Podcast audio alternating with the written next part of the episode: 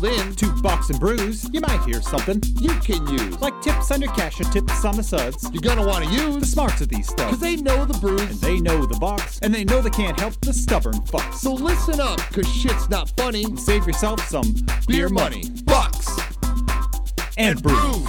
Bucks and Bucks Bucks and brews. brews. Bucks and Brews.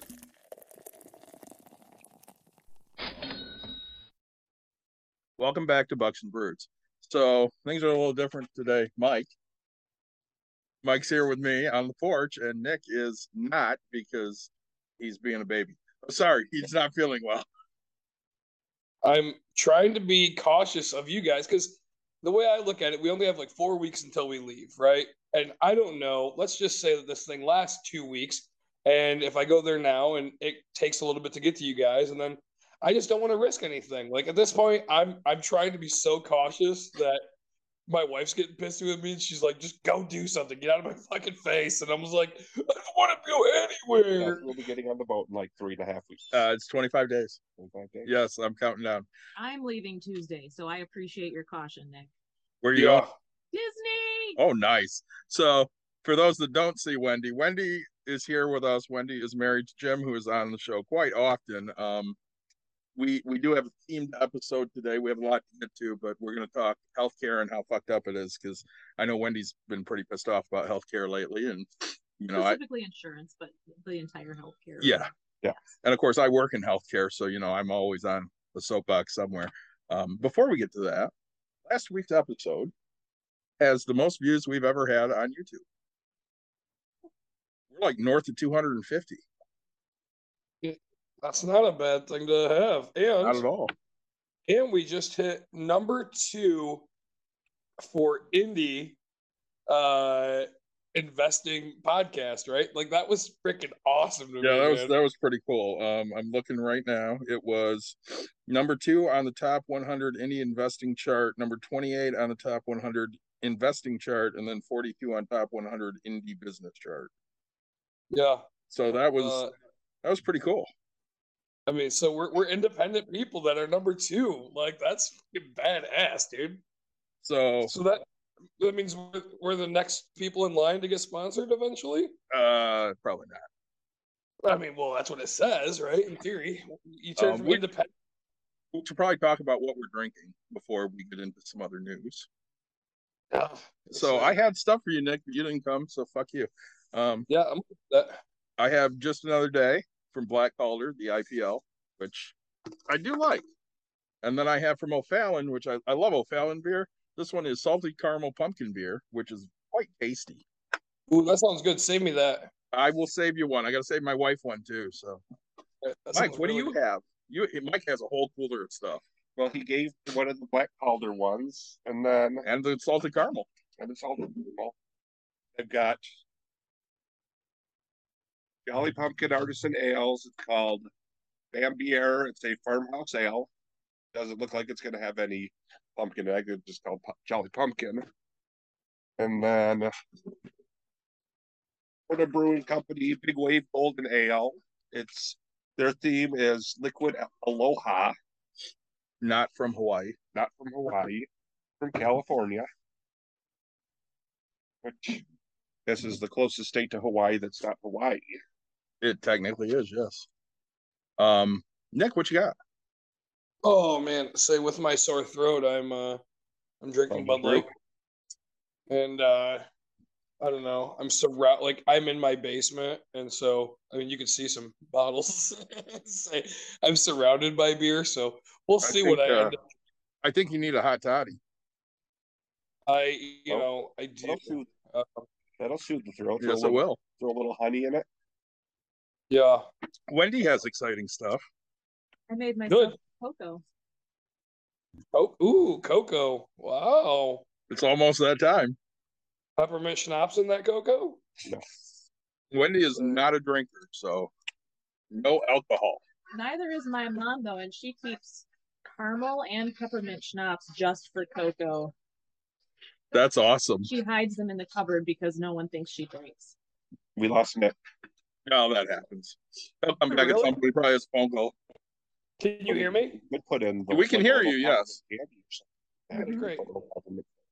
Or a Peppermint caramel candy. You know, a Werther's or something like that. So Nick, I, we can hear you. Are you still there?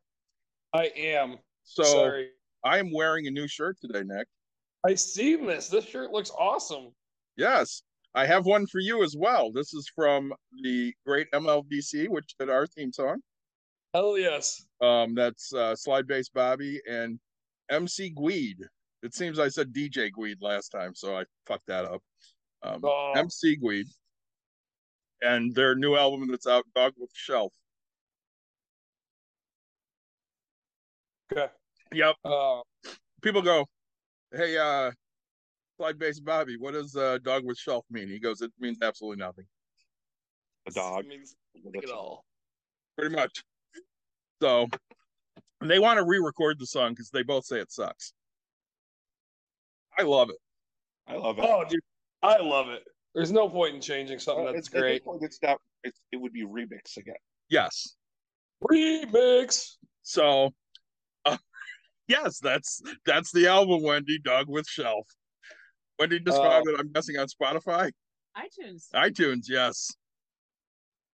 So if you have not, go out and download Dog with Shell from MLVC. Um, we have some of those songs on the break room playlist to work. So, uh, I I had a thought. Oh, Nick. So, the last time we went live, Yeah, we talked to a young man named Joshua. You remember this? we did. And you sent him some swag because he said he loved our logo. And he had this whole plan about going into business. And I got, I got a message from him the other day. And as I'm scrolling here, he got a building, he got a loan to start his business. He's got two trucks and a guy that works part time with him.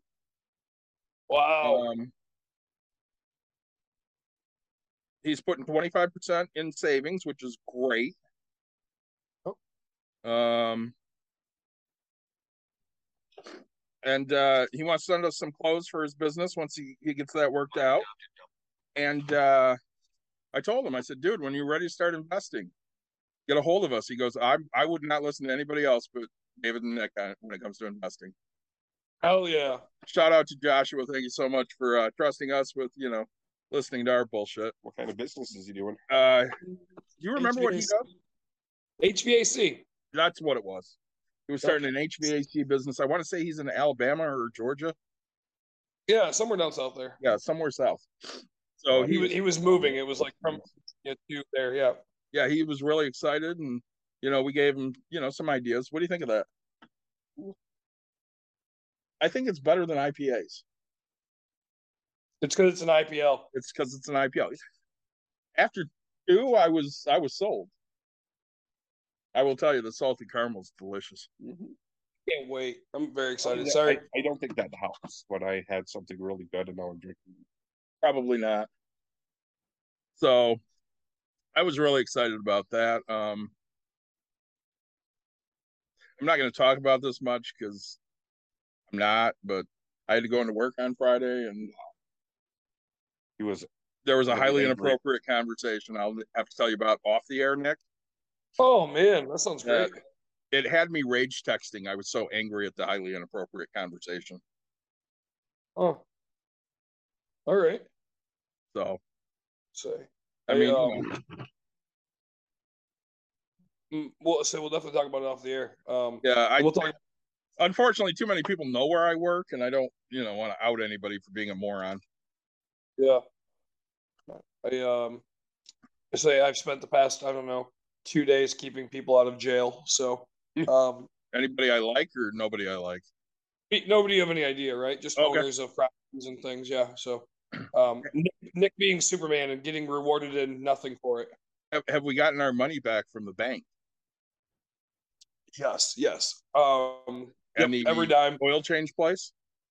Um, I didn't get my money back in theory from them because my receipt stated what it was. I because I signed saying It's fine. I didn't know they overcharged me in, in a certain way, right? So then the guy gave he gave me discounts and stuff like that. So uh, I'll get I'll get that paid. That's and that wasn't too big of an overcharge kind of a thing. So um, my pay stub, that one, I, in theory, I didn't get the money. Um, the bounce check was apparently they wrote two checks of the same type. They canceled one of them because I'm the only person that still gets a paper check in this world. The one had been sitting around for let's say a month, and then she kind of forgot that it had been canceled and gave it to me, and so then I, of course, I cashed it right. And as I said, like getting an extra paycheck, I'm like, oh shit! So I went and split, like, so we bought our flights. Oh, Right. you finally bought flights. Yeah, we'll see if we're fucking going because of this stupid weather. Um, when do you, when do you get in? You flying Saturday? Saturday night at like eleven o'clock at night. Okay. Um, and then we fly home ten o'clock on that Saturday morning. So, um, but yeah, so we so right, I I finally had the money in theory to book those flights, and Mhm. then then And I then don't have. So it's like, oh shit. Uh, so I just I did a bunch of moving around of money really really quickly.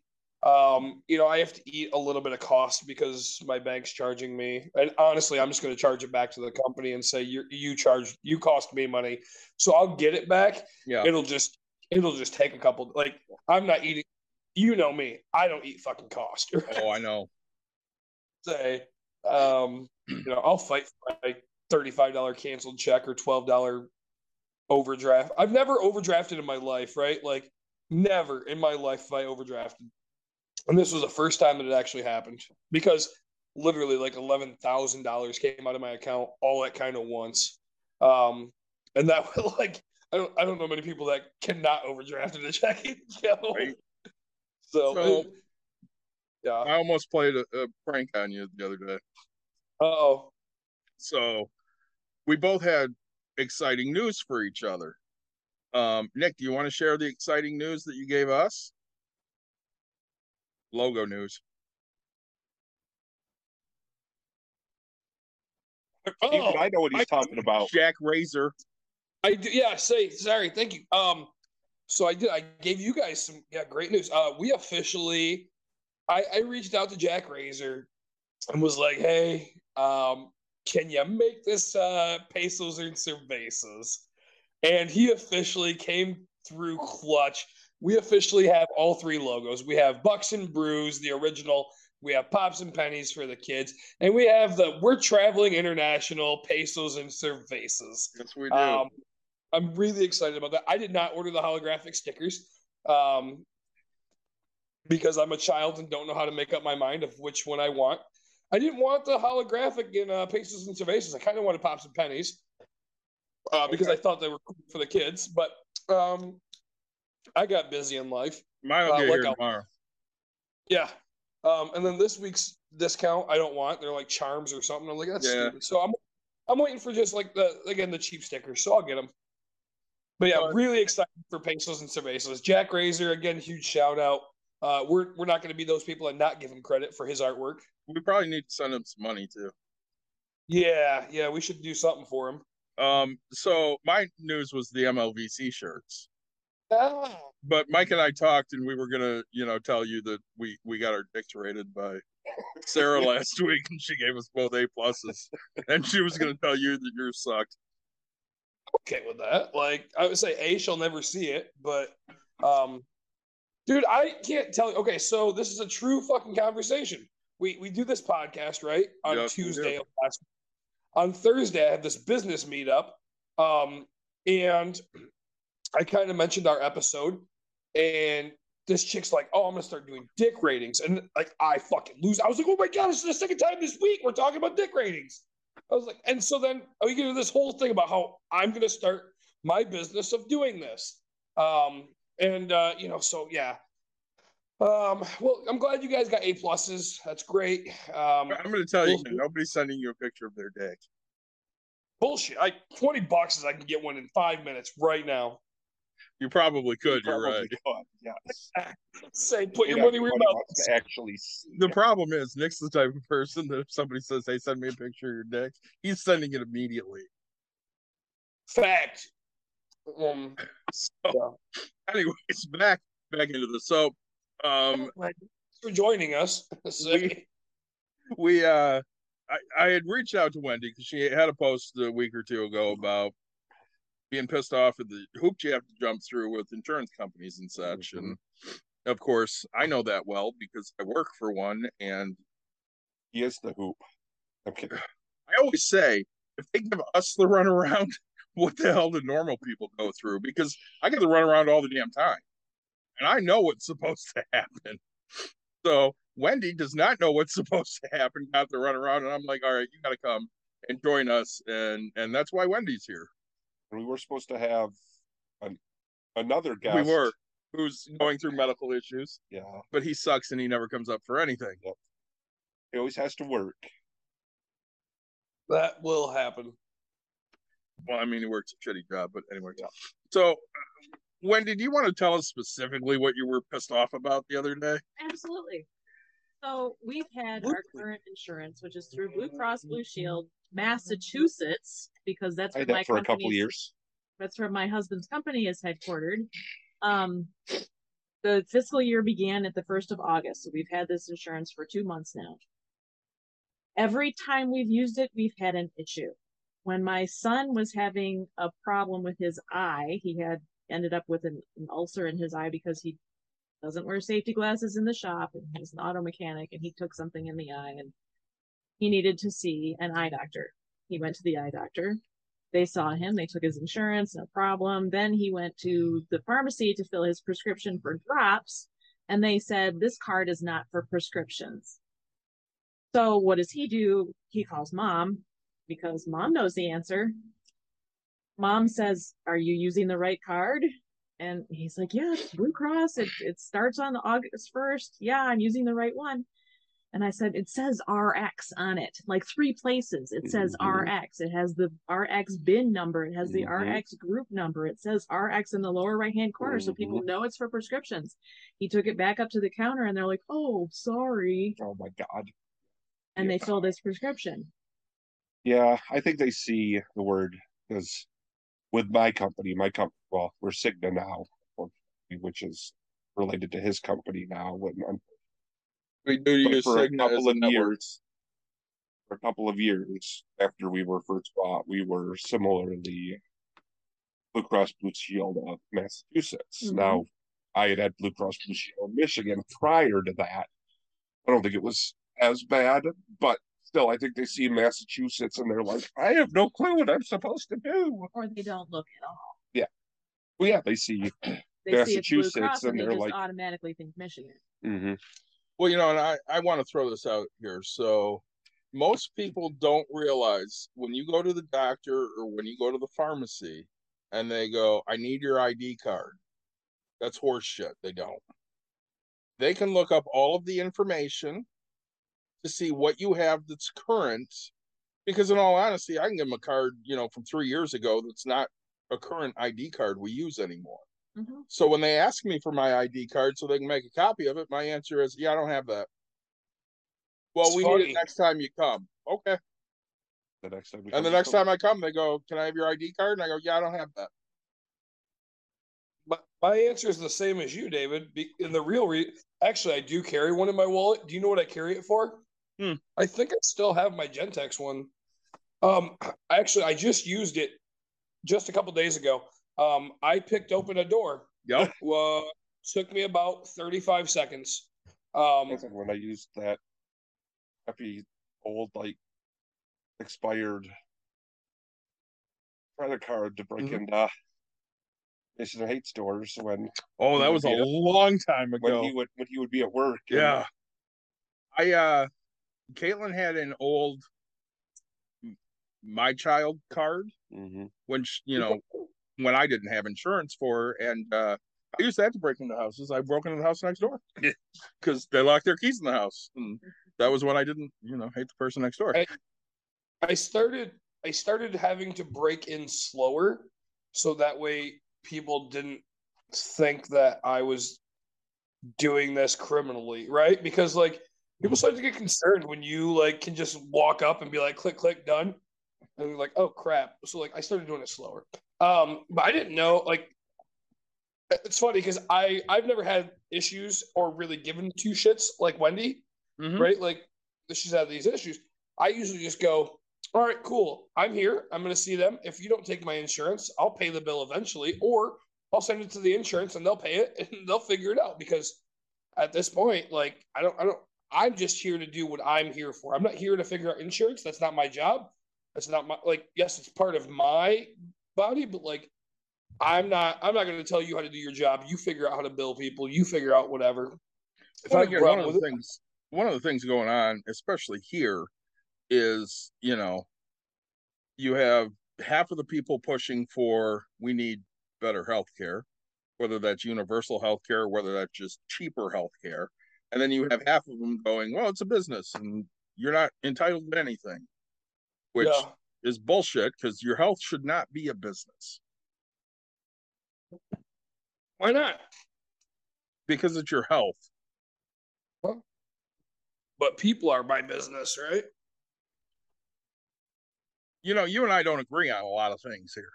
No, it's say healthcare actually is one of the things that we agree on quite a bit. Um, Probably more than anything else. yeah, Because Yeah, again, I, I I, I hate the arguments of if we had universal health care, it'd take you weeks to see a doctor. I think that's bullshit because it takes me weeks to see a doctor. Oh, yeah. We get a lot of those around here. Um, sorry, I'm uh, we're watching out. we're watching wildlife while you're not here at the porch with us. So sorry, I'm I'm trying to figure out what type of beer I want. Oh, well, you do that. Um, Um, incident yes. That was one of three, but since we've used it three times and we've had three problems. The second incident was just like two weeks ago. Our daughter got sick at college. Um, she's supposed to have an in with my parents' doctor in the same town, but they were like, "We are not taking new patients," and she frankly didn't have time to call my mom, have my mom call the doctor's office and say, "You can really see her. It's only temporary." So she went to urgent care, which turned out to be the right solution anyway because she needed tests. So she had a strep test and she had a COVID test, and both of them were negative. And then, strangely, they didn't take her insurance information at the beginning of the appointment, but rather at the end. And when they looked up her insurance using the same card that our son had used a month prior, they said, This isn't you. Got your name, but your birth date's wrong. And she's like, Well, what does it say my birth date is? And they told her, and it's 10 days off. And so she's like, "That's not my birthday, but that's mm-hmm. my car- my insurance card. It's my dad's insurance. I can tell you all the details, whatever you need." They're like, "We can't charge the insurance because the birth date's wrong." So she calls me because what you do when your insurance doesn't work, you call your mom, who's not the employee that carries the insurance, but so I called Blue Cross of Massachusetts and I said, This is the problem she's having. And they said, Well, you need to change that with the employer. And I'm like, I checked the enrollment documents. The enrollment documents have the correct birth date. So the problem is with Blue Cross, not with the employer. And she says, I'm sorry, I can't make that change. You'll have to call the employer. So I called the employer. I got a very helpful, it was not actually the employer, it was the benefits manager. I got a very helpful man who took care of everything within 24 hours, but we'll still get a bill for the full amount and have to refer it to the insurance rather than have them bill it directly because they were not able to bill the insurance because the birth date was wrong. And it was not our fault, it was the Blue Cross fault. Mm-hmm. So I will say this right now. If you call my company, which I'm not going to name, if you call my company and you say, hey, I have this information, but my birthday's wrong, all you have to do is submit proof that we fucked up. You don't have to go back to your employer, my knowledge, because, you know, these things might have happened with us before.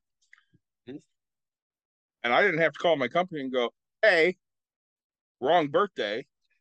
I just had to, you know, say, hey, fix it. Mhm. And they went, Yeah, but if- okay. Does it help that probably your insurance is through your company? Well, I think it helps with the fact that the people that I deal with know I'm a huge fucking asshole That helps too, probably. and they don't want to deal with me. Yeah. Um, I, I'm just spitballing here, you know. I, it, it it's frustrating to me because being in the insurance field for 20 years because you know i have a nice little bag behind me and i have a little pin inside the house that says i've been here for 20 years um I got a nice little like plaque instead of a pin. I got a twenty five hundred dollar check instead of a little bag instead of a little bag. My 20 year award was when my kids moved out.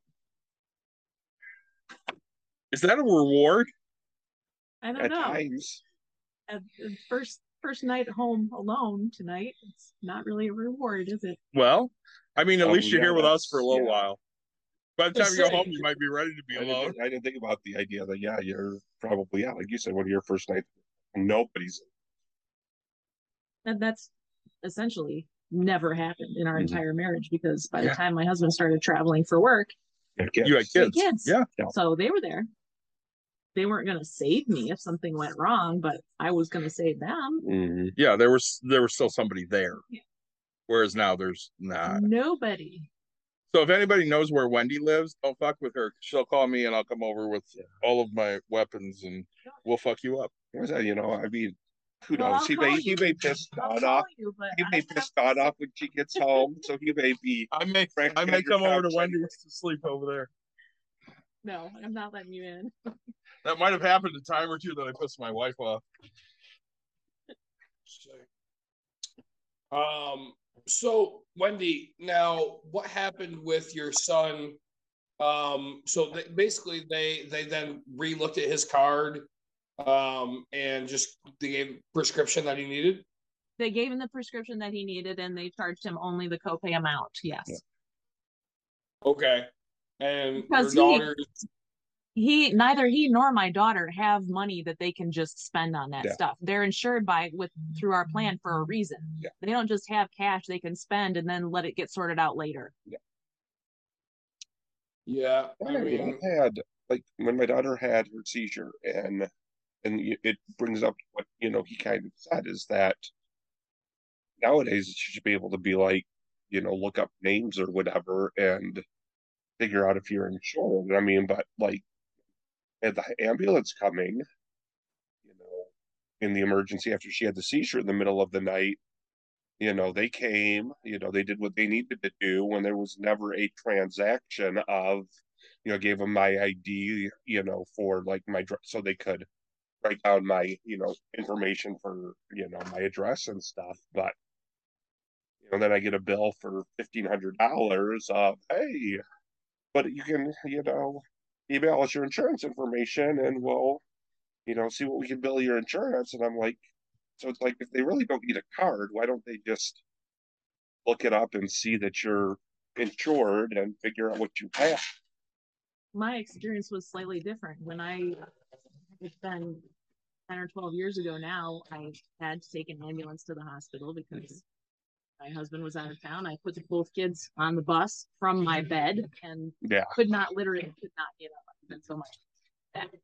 And they took my insurance card in the ambulance. Yeah. They actually did what they needed to do to get me into it. But mm-hmm. then you have your purse, right? You need your insurance card. Yeah. Before we take you out of the ambulance, we But want even your that- insurance Like I said, at that point, you know, like I said, 10, 12 years ago, like I said, technology was, I mean, eventually I think there will be a more universal like medical record out there that'll Mhm. be much easier to be like, somewhere that's always an issue with healthcare Yes. too, is if you're outside, if you're traveling for any reason and you're outside your hospital network that you're normally in, they have no clue what your history is. Yeah. Mhm. And I think eventually they said they need to have some sort of universal medical record where they can literally like check your, you know, information and be like, oh, hey, Drug this person's yeah, drug allergies, you know, other medical history. Like, Something like that is long overdue hmm because it's been possible for decades. it has So again, we we run this issue where instead of evolving with technology, we kind of get stuck in we just want it to be simple and easy in the way it used to be and just go look this shit up, you know. And you guys both make a great point. So in 15, I took a drive to Missouri and back because my aunt wanted to go to Arizona and you know she was she had cancer and was dying and we bought a fucking motorhome to do that for some stupid fucking reason. And uh she ended up non-responsive in Missouri. So we took her to the ER, called the ambulance and everything. And of course, I know some of the medical history, but I don't know all of it. I don't know what the hell she's allergic to. I have no idea. And the doctor walks into the room and he goes, She has end stage, you know, colon cancer. She's dying. What the fuck do you want me to do? I need to know if I can drive back to Michigan, honestly. Like, Is she going to make it? He goes, Well, I don't think she's going to die in three days. If that's what you're asking me, I'm like, All right, well, that's kind of what I need to know. That's what I'm asking, buddy. Mm. The, the fact that that's stupid shit you have to ask is ridiculous because in the times that we live in, almost everything is at the touch of your fingers, but you know, your medical information, not necessarily, because if you're in another state, fuck you, we don't know anything. And even with that, I mean, like you said, you talk about that. You were there, you knew kind of certain Mm-hmm. things. But you didn't know everything. But like I said, she was at a point where she wasn't going to travel by. Right. You can have certain condition and still travel alone. Mhm. And if you end up, you know, unresponsive somewhere, like I said, unless you're like well prepared, I mean, I know you're diabetic or have certain like autoimmune diseases that might make certain lethal or anything of that nature. Well, my wife's a good example. She can't have an MRI. Yeah. And they may not know that. Mm-hmm. And if she's with somebody that doesn't know that and they're like, oh, well, we have to do an MRI, and they're like, yeah, that's great. Well, but that's the situation. She's Yeah. still well enough where she could travel on her own. Yes. And that's and that's where the hard part is about having some sort of universal medical record that they can tie to, you know, a current ID. It's going to be hard to, you know, get beyond it being a very complicated thing. Because then the first thing they would have to do then or anything would be again find you or Caitlin or somebody who could be like, oh, she has all this wrong with her. Do not give her an MRI. Do not give her this. Do not Yeah. give her that. Yep. If we Well, keep it's organ donor registry, Mhm. surely a medical registry is the same type of thing. You Mhm. look it up with your driver's license. It's a barcode. You scan it. Well, and it's like everything you said. You, you talk organ donor. You talk, you know, even outside of just regular organ donors, that there's bone marrow registry. Yeah, I'm in that now. like Yeah. Yeah, I'm in that now. Um, I mean, in all honesty, your vaccination records, hmm people can just look it up. Mhm. It doesn't matter where you are; they can just look it up. Yeah. I mean, yeah, we're carrying our COVID cards because you know, We have to at this point. yeah, you have to. You don't have to say when you got your last flu shot or when your most recent tetanus shot is, or Right. are you, Until you you, step on a rusty nail and you don't know. yeah, Which well, is most people. Yeah. I can, I don't know when my last I don't know co- when my tetanus last shot was, but I know when my last COVID shots were. I know when my last two COVID shots were. Mhm. 'Cause I had one See- on September 30th of last year, and I had one on Monday. And I know Yeah, when that- my last tetanus shot was because I literally only got it like two years ago, but before then it had probably been Yeah. Mhm. We were, you know, know, a roof, I a family True. member not too long ago, and Aiden was up on the roof with his uncle and his brother-in-law and all that stuff, and stepped on a rusty nail on the roof, and I took him to the urgent care, and they're like, "You, the last tetanus shot you had was this time, and we'll give you another one now." I also believe, like in my adult life, I believe I got a tetanus shot when I was in the hospital after my first seizure. I was in Illinois. Yep. And then I believe I got another one the 10 years later when I was in the hospital, not long after Mac was born. Like, usually then. And after that, it was probably the last tetanus shot until I got what I got a couple years ago. I, I will say, I hated your fucking seizure, your first one, because Mhm. obviously I was there. But the only thing about your seizure I liked, I killed the bird with a lot of stones. I was a little out of it. No, you were totally fucking out of it. So Mike's totally out of it. He he was out to lunch with a couple of coworkers, and he had a seizure. So they called the ambulance and they took him, and coworkers came back to the office and they're like, "Hey, we gotta go. He just had a seizure." And I'm like, "Oh shit!" So we go to the hospital. We get there. My mom comes. I, you know, we're we're figuring shit out. I call his mom. She's coming. Mhm. And while Mike's there with his seizure, he has a really bad ingrown toenail, like really bad. Yeah, it had probably been infected pretty much the entire time I'd been in Illinois. Yeah. So I had gotten it fixed before I moved when I still had insurance. yes, doctor comes over and he's like, "Hey, uh, this is really infected. Should we take care of it?" And we're like, "Yeah, take care of it." And they go and ask him, and he's out of it. He's like, "Yeah, take care of it." So they take care of it, and he comes out, and we're like, "Hey, how you feeling?" We killed a bird with a lot of stones.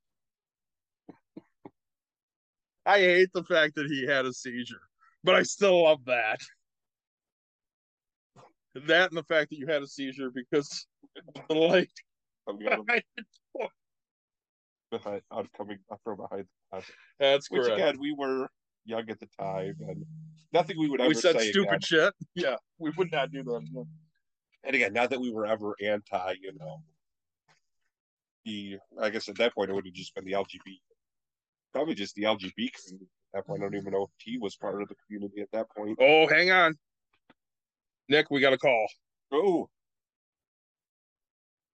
Oh, Due to the canceling of the National Student Loan Forbearance, we are reaching out once again from the Federal Student Loan Advocate. Because of the current situation, the worst part about this the is there's not a person. Act to have the No. balance of your loans That sucks. I was hoping for a person. I've been getting Wait that Especially your first name would have been Ligma. I get that too. What was that, Nick? So it would have been great if your first name would have been Ligma. So I got a call yesterday. Yesterday? What's today? Wednesday? I got a call Monday while I was driving down to take my mom out to dinner. And the person goes, Hey, we were calling because we want to help you navigate the healthcare insurance type stuff. And I'm like, Great. I work for the health insurance company. And she goes, Oh, thank you so much. Uh, we'll take you off the uh the uh, record. Yeah. My favorite is I've been getting a lot of these uh end of life things, right? Like your final expense stuff. And I'm like, dude, I'm fucking 33 years old. I'm I drank like a fish. I'm not planning to They know die. something- They know something he doesn't. Do they know something you don't? That's what, like I'm just sitting here just going, huh? Like I'm not planning to die, but like if you guys are all about this, and they're Maybe like, your well, wife no, and daughter are plotting.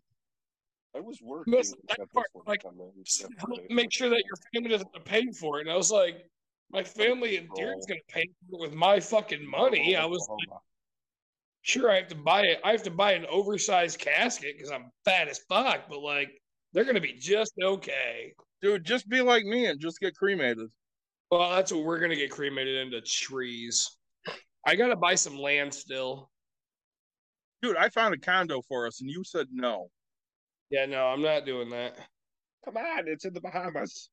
Hey, have I ever told you guys this? All right, so we're taking a side a side trip on this like one. We should. All right. So oh, it's going in. Courtney and I, we would like to give our bodies to science. Okay, that's the first and foremost thing, right? They will want Courtney's body, but not yours. Probably, right? So now They, if they, they did might not, want the brain though, just to see what what causes what's everything that goes on up there. right? But in, okay, so in the end, they can deny you and stuff like that, but like they'll still they'll still let you get cremated. So now we're gonna get cremated, and uh we're gonna get cremated into trees. Yeah. and I'm getting cremated into a sour cherry tree, and Courtney's getting cremated into a sweet cherry tree because they pollinate each other.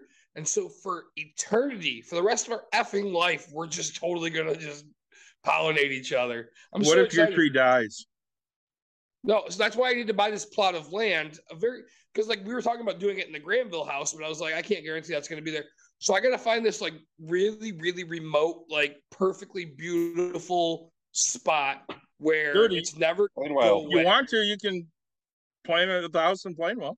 Well, Well, it's a kind of possibility to get sold. Caitlin, dude, if you die, Caitlin has no problem selling that place. Caitlin's totally fucking selling that shit when I'm dead. maybe he's See, gonna write into his will that you can't sell it. Oh no, she's totally selling that shit. I won't care. I'm dead. But like that's what I want. Like I want to offer somebody, I don't I don't know, like a hundred bucks a year just to make sure I'm I stay alive and Courtney stays alive and as a tree. Well, I Um, mean, we could write that into the sale. I'm sure. Oh, 100 percent. Like, oh my god, I'm thinking about that. Like, you know, so like, what's it worth to the? I'll give you a free house as long You as go I right next to the pond. 50 fucking generations, right? Like, let's do this. I I'm so excited. Well, because she's sweet and you're sour. I mean, she's sweet and he's Nope. an asshole. This is whole. This is this is why we're doing this. Like we we were sober when we talked about this. It was great. Which means it only had three beers at the time. Exactly. So Or four I or five. Or four or five. It depends on the beer. I mean, if he was drinking PBR, he had like six or seven. You No, drank you know what? a third of the I- 99 pack. From Wendy. Wendy, that didn't that didn't just make your heart melt. Did that make your heart melt, Wendy? She's laughing at you. She is.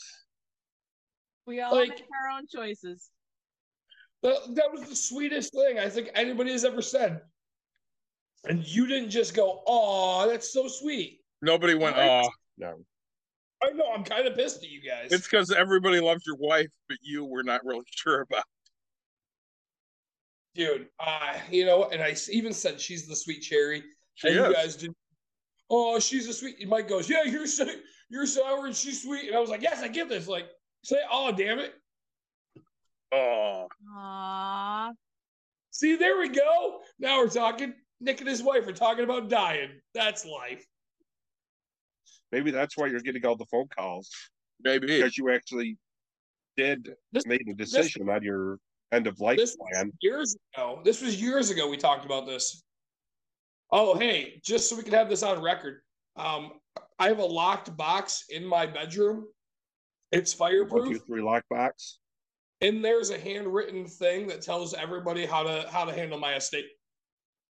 So I mean, it's at least Nick has something written down. I mean, I had a podcast with him, and I'm like, hey, when I die next week, take care of these people. and you know I got you, no matter I what. do. got you. We have wills, but they're like 15 years old and they really need to be updated because they deal with things like custody of our children who are both adults. So you you know a notary. Can I have can I have custody of them? No, they don't- they don't need custody and they would not accept it. All of you Can now I- know a notary. I I- need to bring some paperwork up for me to notarize. Well, the problem is, I need to like also. Well, I need two notar. Well, I need You need two notaries because I can't notarize something I'm a I need my sister of. around Yeah. so you can notarize the stuff because she was the one I basically put in for you know But- certain things like if like their mom is no longer the picture and I die, then you know she's the one I'm giving the kids to and stuff like that. And and a few others like I made her medical power of attorney. I just like I said, I just made you financial power of Yeah. attorney. Uh, gee, I wonder why. You won't do stupid things with my money. I definitely won't. So if anybody's in Grand Rapids and they're looking for a notary, this guy. or to the Kalamazoo County. Or Cal- yeah, honestly, I'm a notary in Kalamazoo County because that's where I live. Mm-hmm. Oh, speaking of things, we're trying to get a judge on that's running for a seat in Kalamazoo. Yeah. Um, hopefully that'll happen. Not against the guy that I know. No. I don't know the guy you know, but you have Maybe to tell he's me. not running. He may not be having to run. He this might not be up this year. He may not be up this year. I did look at all of the uh, board members that are running for Plainwell, year. and there are at least three motherfuckers I am not voting for because you don't that. I don't know them. But when I went to their fucking Facebook page, unmask our children. Fuck Oh, you. Okay. Well, I mean, they're children, but how many actual schools? I mean, again, still not the people you want because they're also going to be the ones who are going to probably ban LGBTQIA plus books and Oh, all kinds of books. oh yeah, no, any consi- be like, oh, you can't teach critical race theory to a three year to a third grader, even though if No it's truly if it's truly critical race theory, you're not teaching it to anybody under college age. Okay, as the sober person in the group, I'm going to circle back. Please do. Yeah. tell you about the third incident. My husband went to the doctor on Tuesday, Okay. last week, Tuesday last week, Mhm. um, for his annual checkup.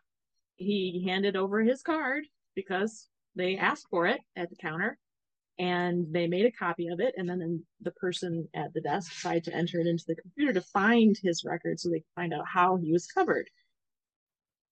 There's no group number. This is not your medical insurance card. This is a pharmacy card. This is the same card that the pharmacy told my son was not a pharmacy card.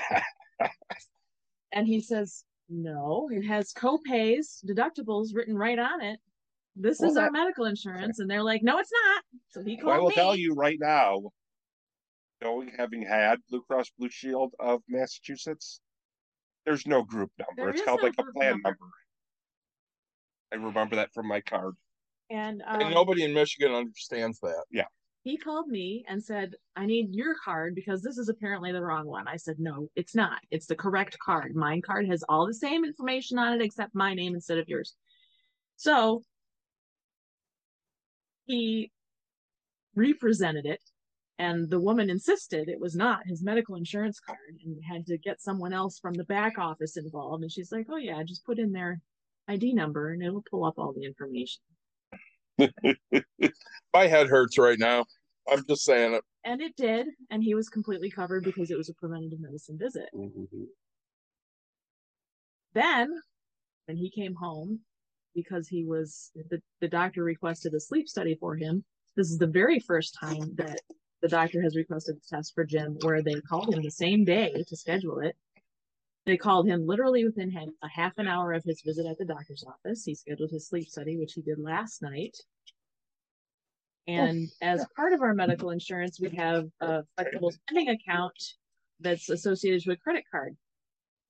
So he gave them the credit card number over the phone and it was declined. And we actually had to get involved with the insurance company again, so they would pay for the sleep study. I had Because the the same credit card was problem. declined. Shouldn't have been declined, and they accepted it later the same day. I don't want to get off on a tangent because that's what we do, but I'm going to get off on a tangent here for a minute. Does Jim snore a lot? Jim snores a lot. A lot. Jim occasionally stops breathing in his sleep. Hey, sounds like me. So Not for long. in 2000, when Dawn and I started dating, that summer, I didn't sleep well. And she would sit there and watch me lose breath over and over again to the point where there were times I was driving that I just fell asleep while I was driving and hit shit because I didn't know any better. And luckily, at one point, she called the doctor and she goes, Listen, he's going to die. He's probably going to kill someone. We need to help this dude. So they sent me a, a pulse ox. Yeah. And I wore it all night. Mhm. And my pulse ox was like 80. Hmm, That's pretty low. Yeah. Mhm. And they're like, Yeah, he needs a, a BiPAP and we're just going to prescribe one because we don't know what the hell else to do. Because at the time, I didn't have insurance and they couldn't give me a sleep study because I had no money. So they just gave it to me. And for the first time ever, it felt like ever, I actually slept. And I was so excited. So Dawn and I talked about Mike quite a bit, and we're like, yeah, he's totally got sleep apnea because, you know, if he slept here or when we were on the cruise, we're like, that dude loses his breath a lot. And I know what that's like. It's it's horrible. And Mike had a sleep study recently, a home one, which is different than what I ended Yeah, it up was going pretty through. much almost the same. Was Was it? a little pulse ox meter on my finger, and That's it. that's all they had to do. So this, this had a band that went around his Yeah. chest with the power unit right in the middle. It Wow. had um a cannula that went over his ears and into his Mhm. nose, and the pulse ox on his one Yep. finger. Yeah. And I think that's it. Three, three. It was No. measuring three things.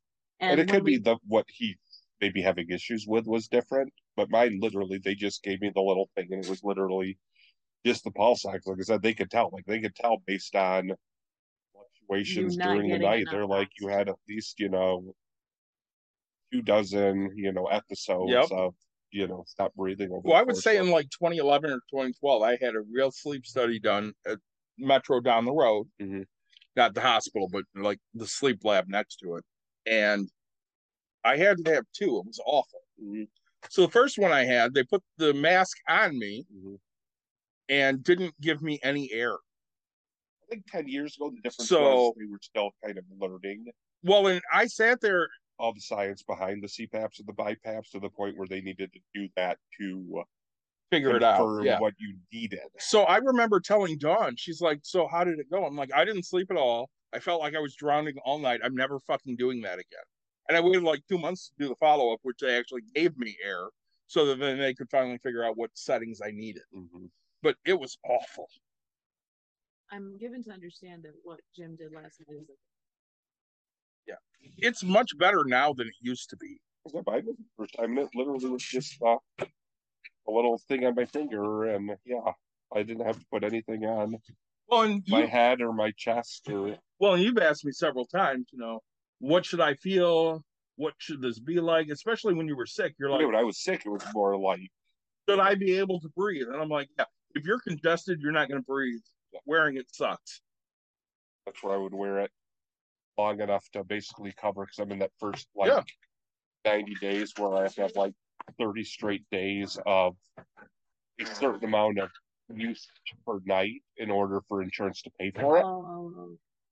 And there's like a meter on it or something, so they know Yeah, how they much could- you're using. They it? could, I mean, when I turn it off, it'll actually say you, you know, I've been wearing it for, you know, seven hours or whatever, and it'll give me like smiley faces. The thing, I have the one that is just one grade lower than the one, or one version lower than the one that actually you can Wi-Fi, and so it'll actually like do daily reports to like your doctor and stuff like that. But a lot with that is it's the chips and stuff that they would use to make those Mhm.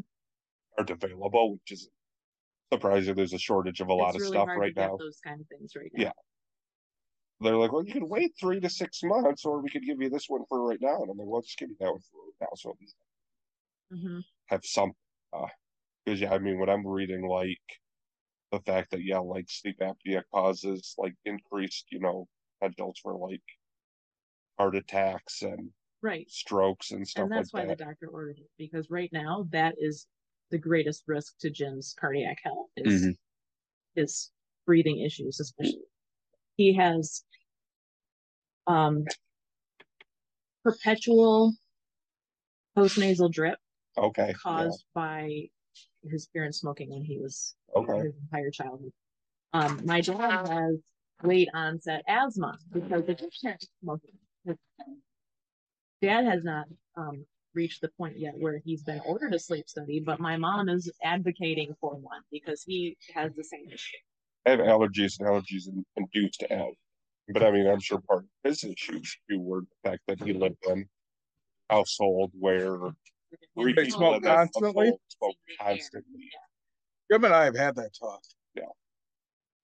It's frustrating, I guess, is is the best way to put it.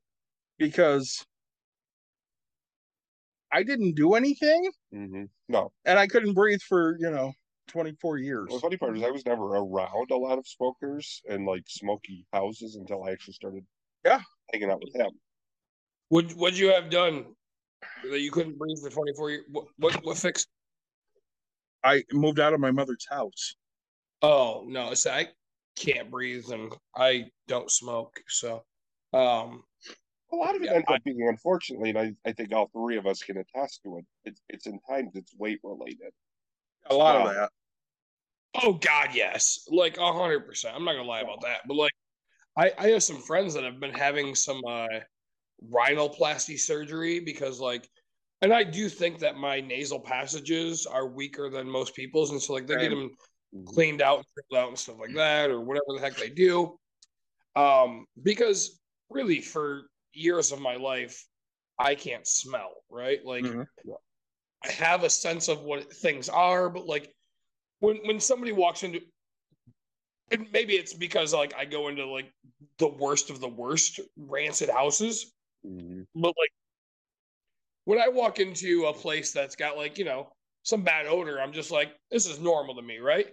I walk into a house that's completely disgusting, and people are like, I can't even do it, and I'm like, man, up, this is nothing, right? Like, yeah. I'm like you though, Nick. I mean, I and for me, I think it was pretty much after I started working where I work, and I think the allergies to the animals really kind of put me over the edge. Because yes, I'm the same way. Like when I smell, when I can actually smell something that smells bad, my thought too is I feel really bad for the people who have normal senses of smell because it must smell horrible. Yeah. Yeah, all the time. The other day I smelt my food, right? Because like there's like times where I'll I'll get to like smell things and I'm like, oh my gosh, that that smells amazing. And it's because it's like the first time ever like I've smelled something. Like I'm the guy who tells other guys, hey, your cologne smells great because like finally I can smell it, right? And like if you asked me, I would say one of a thousand men wear cologne, right? Like and because I never run into this thing. Like I'm like, oh man, like that smells good. And my wife would be like, "Oh, smell this," and I'm like, mm, "I got nothing." Right? Like, think it's yeah, yeah, worn cologne since I was maybe in my twenties. Trying to like when I'd go on dates would be about the only time I'd I still wear cologne, but only if I'm trying to impress people. Oh, I I, I still I wear mean, I'll throw the the. Axe body spray out after a uh long A day of trooping. Yeah. So, all right, I want to get back into like, okay, um, all right, so I mean, you it guys was have health related, so it kind of almost boils down to it. you you've mentioned you've mentioned um a universal Medical record. He's as loud as he can be. Unless we health record assessment, right? Is what you're saying. Um, what else would you like to see from this healthcare administration to make things so much better, right? Um, because to me, I like I I hate seeing the fact of it depends on what you're insured for and how much money you have if you can get certain procedures if you can get certain things for But I agree with that. I think there needs to be like there can't be like a oh I've got you know X insurance at X you know rate, and so my copay for my prescriptions is only you know maybe ten dollars for you know up to ten dollars for generic. Some generics are less than ten, then like twenty dollars for like the name brand, and then like another one is oh you don't you know it's like you know fifteen and thirty or fifty. I've even had ones where it was like three tier. It was generic was like five, 15 was for what the insurance covers in terms of the name brands, and then anything else that wasn't that was like 30 or 40 We have five tier. or you do. Okay. Several years ago, Jim had some kind of episode. It was later determined not to have necessarily been a stroke, but nobody's really quite sure. Okay. I remember that. I remember running into him. This was the Griffins game right before COVID like shut down everything. And that's And he's happened. like I don't remember this because I wasn't there. and he like he literally came in. I'm like, well, how you been doing? I'm like, well, good. Out, you know, I'm doing a lot better now that you know I'm out of the hospital, and and I'm like, and I like immediately like text he and Dawn. I'm like, why didn't you tell me Jim had been in the been in the hospital? They're like, we didn't know Jim had been in the hospital. um we were going to the high school for a concert just in like the week before everything shut down for covid and he had been on the phone with the airline trying to rearrange our vacation Mhm. tickets which never happened Hmm. um COVID. Yeah because they had rebooked us so many times that we were not even going on the right day so it didn't even match our hotel anymore and he Sounds like your he was issues very very angry Yeah. and he got off the phone and made another call and sounded incoherent, like Mhm. slurring words. Oh, yeah. And Mhm. he had not had anything alcoholic to drink that day. And um he like walked down the kitchen to go to the bathroom in a like like he was drunk, like weaving back and forth and ran into the wall at one point. He came out of the bathroom and my daughter and I were like, something's wrong. And at first he like completely denied it. He's like, we can't miss this concert. There's nothing wrong with me. Um, and it wasn't until after we got back from the concert that he actually realized that something was wrong. But he didn't want to spend the night at urgent care of the hospital. So we went to bed. He promised that he would go the next day. The next day, he gets a, done with some meetings, and I took him to urgent care. And they're like, "No, no, you Hmm. need to go to the hospital." So we went to the hospital. We went downtown to Butterworth, and um, they gave him a room in the emergency room and um, ran a couple of tests. It was very crowded. We didn't know that COVID was coming, but clearly there were people sick with it in the emergency room. Mhm. Um, and there were a lot of people in there who clearly did not have insurance because they'd been parked in the hallway. We had insurance, so they gave him a room, private room. We're in and out, taking him to this test and that test. And finally, the um, the ER doctor in charge for the evening came in and said, "We're going to move you to Blodgett. Your insurance will cover the ambulance ride. This will all be part of the same visit." Blah blah blah. And I'm like, "Whoa, halt! How do you know that? They don't. They don't know that. no, they have no idea. They have no idea. And if we had gone to Blodgett like they wanted to in the ambulance, God Probably knows, not God knows what would have happened. Probably But not wouldn't covered. Mm-hmm. have been covered. They would have run all the same tests over again and still not had a conclusion. Well, that's so weird because I always thought Butterworth was like the considered the like Best hospital. best hospital They in the were area. busy. And And they yes, yeah. and he had insurance and they wanted somebody who could pay for it to move him Yep. over to the other Like I building. said, I can see like, you know, if you're going to like, you know, like I think of, you know, the southern Michigan, you've got all like the ascension related. And yeah, which are horrible. yes, and I would agree. But like if you're in like Pipp and Plainwell and Pipp can't in their ER, they can't do anything. But yes, a hospital ER or not an ER, an ambulance from there to A transfer to the a main larger Borgess facility more should be part of the same business Yes. because of the fact you're in the same I, I will say group. before Borgess sold to Ascension, good hospital. Mhm. My mother worked there for like 14 years. Great staff, great doctors, great nurses. And then, you know, they became Listen, Ascension, which is way more corporate. And I always liked going to Borgess. Yeah. like 15, back in the ago. day. Yeah. And now I And now Bronson is the only place you go because Mhm. they're not nearly as corporate. Mhm. But yeah, an individual doctor, regardless of their experience level, does not know what the No. insurance. No, they have no or will not idea. For, and they have no right saying something like that to a patient. And Jim was so mad at that point. We'd been there for four hours already. He was like, "I'll just go to my own doctor. I'll go to my own doctor." And finally, she made him sign that he was discharging himself against orders and all that. Um, the doctor ran were inconclusive. which usually happens. Yeah. Well, I mean, even Dawn's stroke, they can't classify it as a stroke because they couldn't do an MRI. Yeah. She had a fucking stroke. She couldn't talk for three days. And after three days, she could talk, but not well.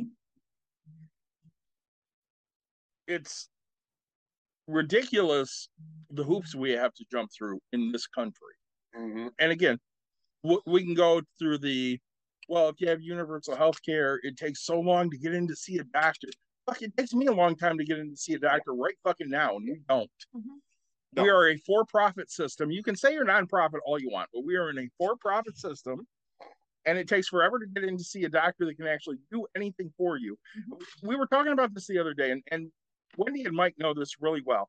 So when I was dying last year, I say that people get pissed about the way I say it, but I don't care.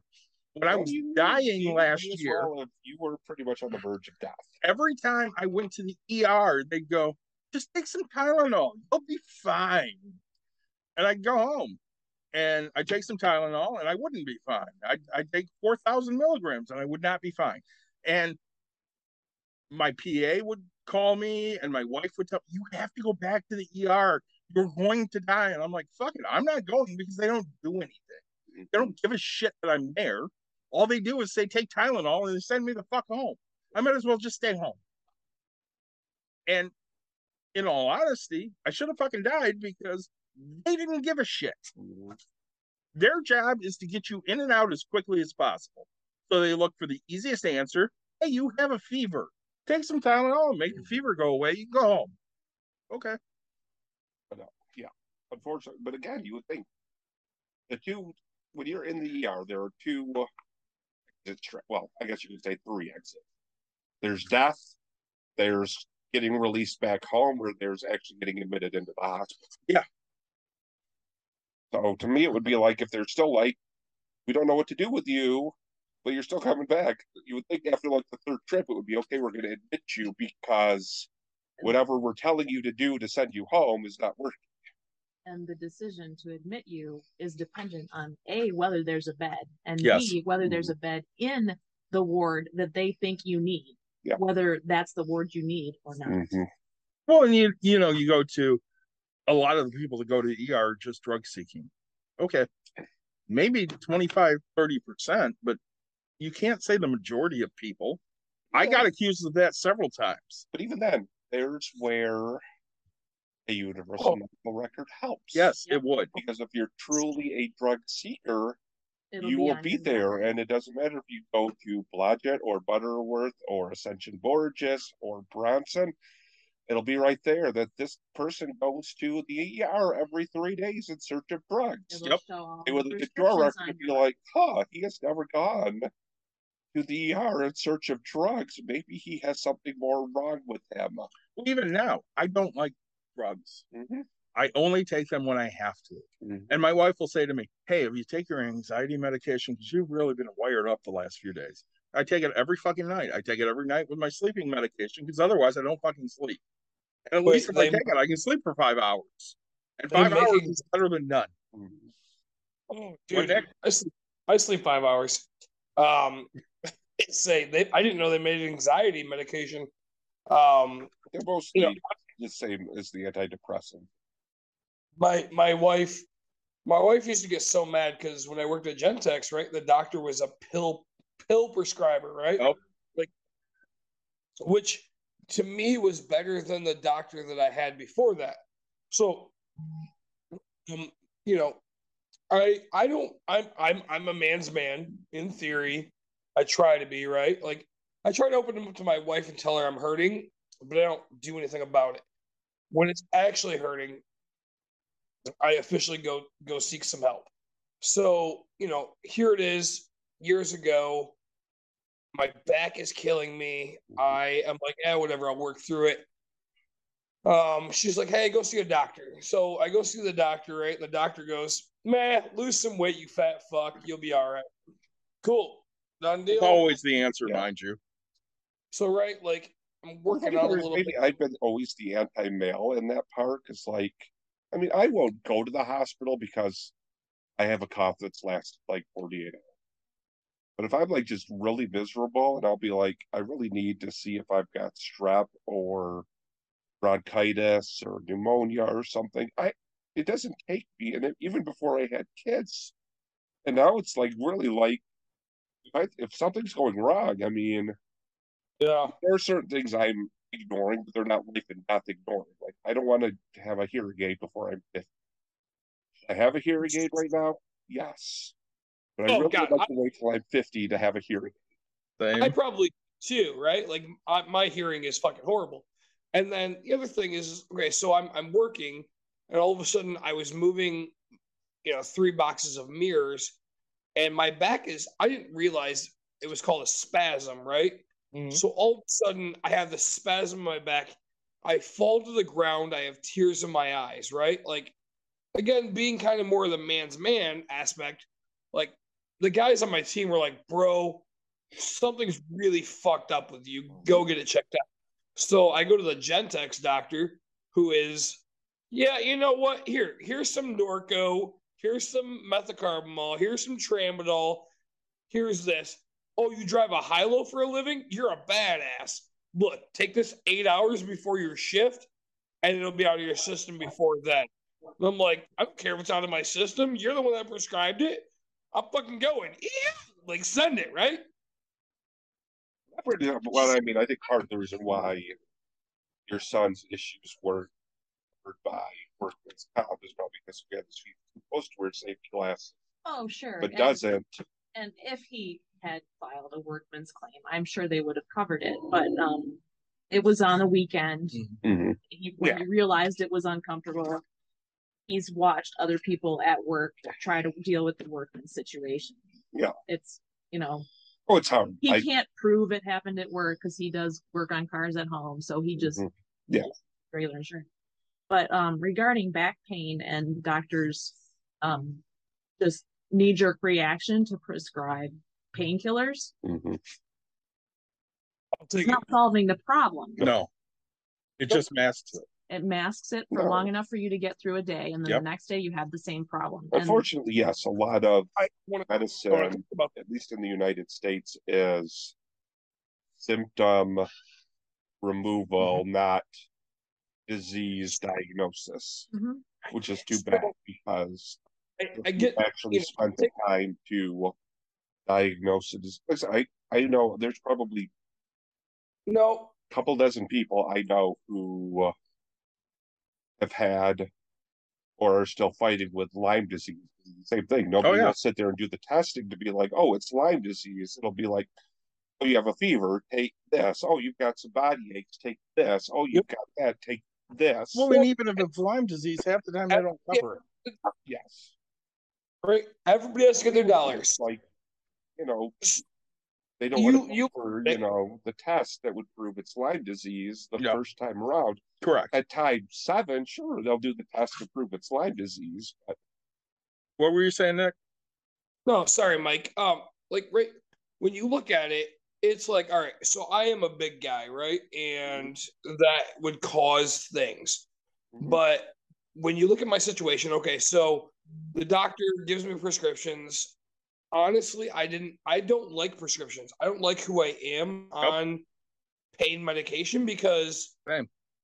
and and and I don't like who I am right now in my life, and I'm trying to fix that. Like, how can I get happy pills? But uh, you know, back then, like I used, I was the happy-go-lucky guy. Like, let's let's just do this, and then I take pain, and dude, so I'm on I'm on uh uh antacids, right? Like a really high-end one. So now I'm eating like a king. I've gained probably hundred pounds. I'm not lying to you guys, hundred fucking pounds since I've controlled some of my acid reflux. But so go forward, right? Was it All acid reflux to begin with, like what we're dealing with with Mikey right now? So go forward, and um, they're like, "All right, cool. We're gonna send you to physical therapy." And I was like, "Physical therapy for my back, cool." So they, they you know, they they, charge me three hundred fifty bucks with my insurance for however many things. And oh, the good news, is I was out in Holland, right? So they're like, "Hey, this guy has done all of the uh, the Red Wings stuff. He's the greatest PT that's out there." Blah blah.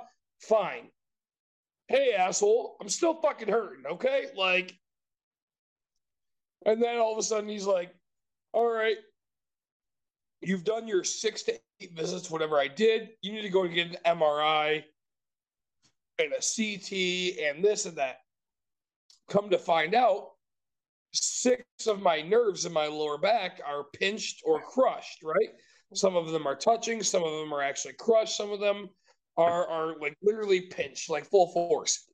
And so I go back to the doctor and I was like, here's my results. All right, well, here's your next step. You can have surgery or you can just man up.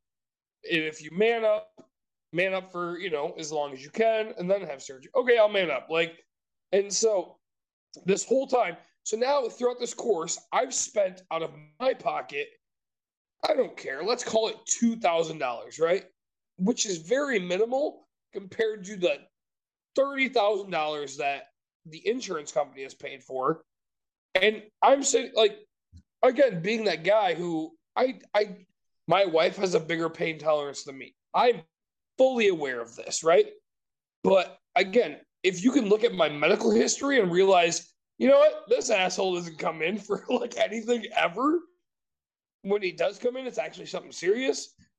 Um, just understand that like there's still people out there and that's i agree with you guys when it comes to the fact of like hey he doesn't come in to get prescriptions every two minutes right he's here to heal himself get back to work do his life right If you're Well, you know, and- like Mike's known me for almost 30 years.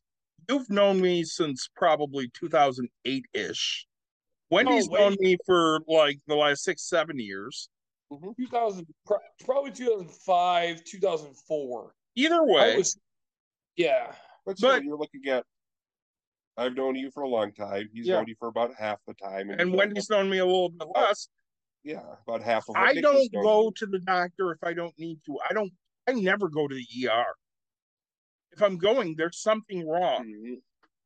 And then I show up, and they're like, well, you're just drug seeking, Yeah, and that's the problem. which is bullshit.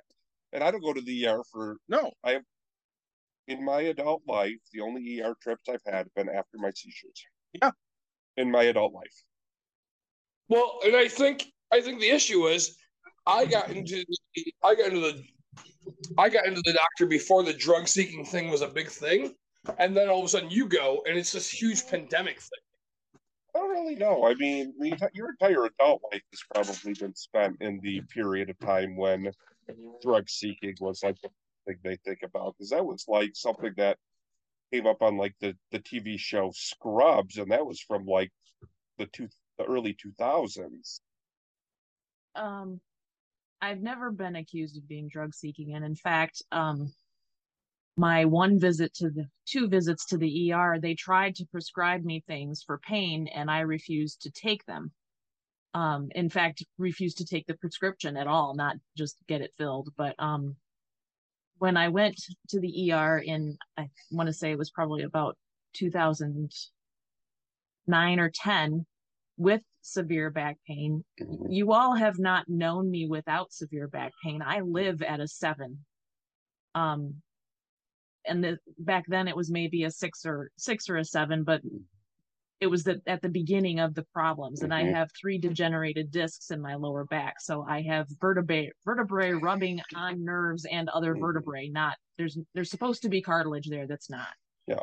And they the first time when I went to the emergency room for the problem, they took an X-ray could not see any problem and sent me home with Vicodin. I took one. I hallucinated for 48 Mhm. hours after taking one, was so miserable in my own skin from taking the medication that I refused to take it. And they prescribed or didn't prescribe, but I insisted on um, physical therapy, which worked for a few months. I kept up with the exercises my whole life, but there comes a point where it doesn't do any good anymore. I have vertebrae rubbing on vertebrae. I am always in pain. I don't go to the uh, hospital anymore. What year in college? Sophomore or junior, maybe even my senior year at that point. And I had gone in, and at a point it was like I had sprained my ankle really, really, really bad. A pickup game that I literally like could not walk. And I went into the the local the clinic at the college, and it was again one of those times when I had you know a fairly infected ingrown toenail. So they're like, okay, you did have issues with that a lot. I did until they pulled out my toenail. Yeah.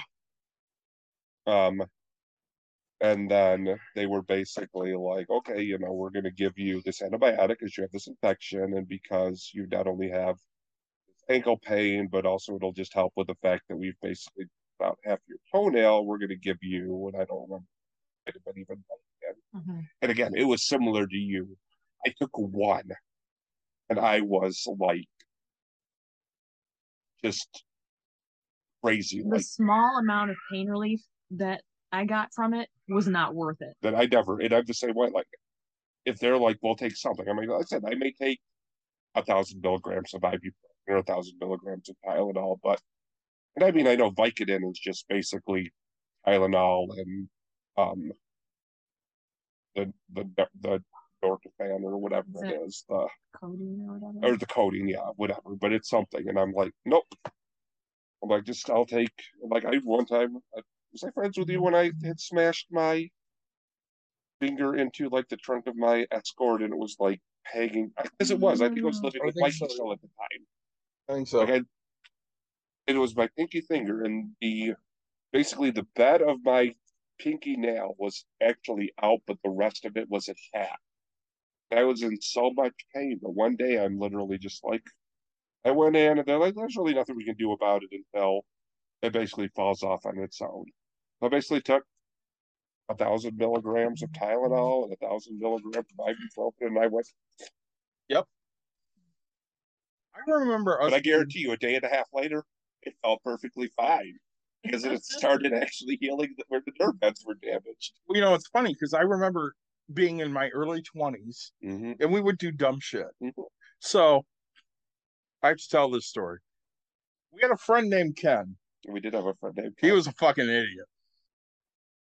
And at one point, Mike was at work Mr. And Miss him to the G Funk. I like seeing him the G Funk. he goes, All right, I'm gonna I'm gonna take a tangent here for a minute. He goes, I love that song, Mr. Dan. And Mike and I are like, What the fuck are you talking about? He goes, Yeah, they sing it, it's about Mr. Dan and he plays a tambourine. Mr. Tambourine Man. And we go, Mr. Tambourine Man from Bob Dylan. The Byrds sing it, and he's like, Gotta love it, Mr. Dan. I thought I thought Simon and the G Funk sang it. Simon and the G Funk? Simon and Garfunkel. Garfunkel. I don't mind. There's actually a guy that I uh I don't work closely with him, Okay. but his his name is first name is Chris, his last name is Papagiannis. Okay. I never call it to him to his face, but behind his back he he see Papa G. I thought you were gonna say it was Papa Giorgio. No, he Either see way. Papa, he see Papa G. Papa So- Giorgio from YouTube, baby. Actually, I could probably call that to him to his face. He'd probably think it's He probably would. Um so Was that Dawn? no, that was Wendy. Oh, bye, Wendy. She had to go inside. Yeah. Um so Ken had grabbed Mikey by the neck I wrestled him. and he goes, I'm gonna give you a swirly. Yeah. And he dragged him to the bathroom. I wasn't there at that exact It was not. Mike was still at work, and he basically rammed Mikey's neck and shoulder area into the door jam. I mean, I could have. I must have only gotten home like five minutes later. It was not long, and Mikey fell like a heap. And he goes, "Oh my god, I can't move." And we're like, "Uh oh." And now Ken's worried because, of course, he's paralyzed. This guy. And I called my mother, and my mom was on her way over because she's a nurse and you know she can help the situation, right? Mhm. And before she gets there, Mike walks in. He goes, "What the fuck is going on?"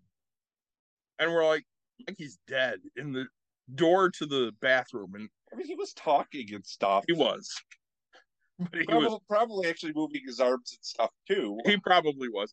And Mike goes, "Well, you better move his ass because I got to take a shit." I did. And then Mikey goes, "Oh my god, no! Don't let him do that." Again, if he's moving his arms, he's probably not dead. He was He not. He was definitely not dead. He was not paralyzed. And the fact that you had to go do that made him move faster than he probably should have. Wasn't paralyzed. He definitely was not paralyzed. By the way, you walked away and Nick goes, "Is Dawn there?" He's, he saw your shirt, Break room. break room shirt. But Did you not see Nick's message?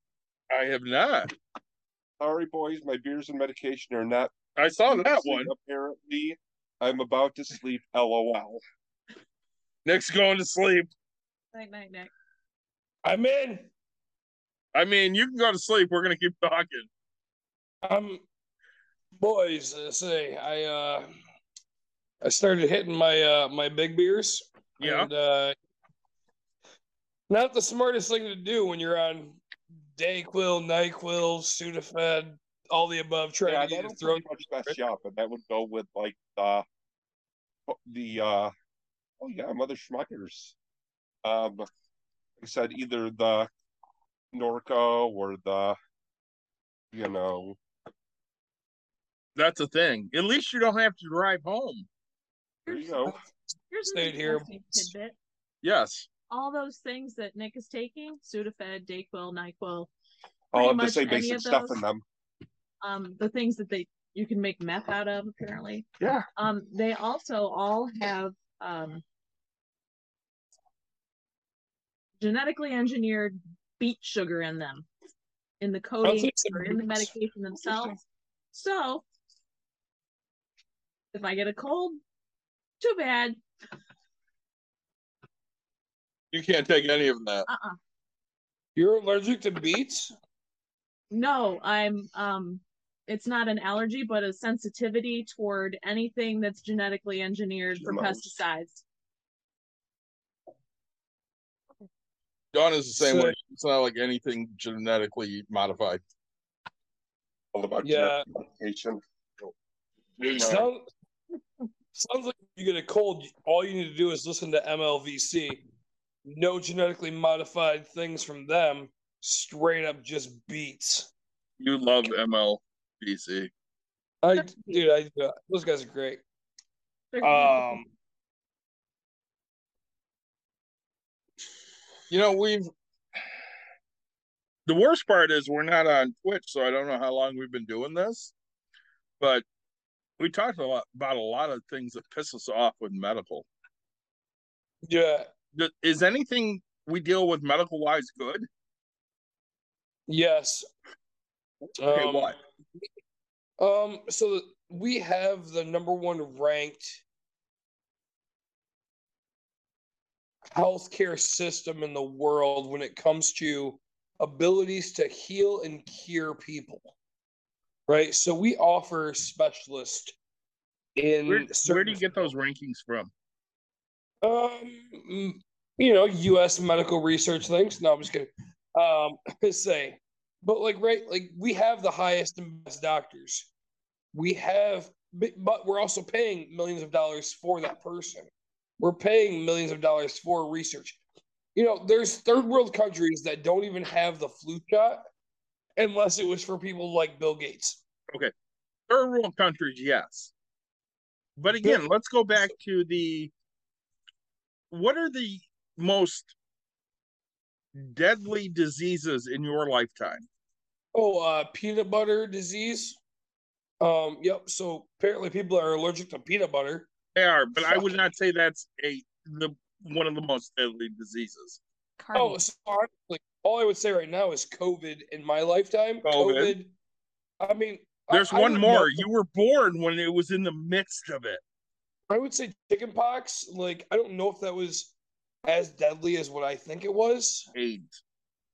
oh but Yes.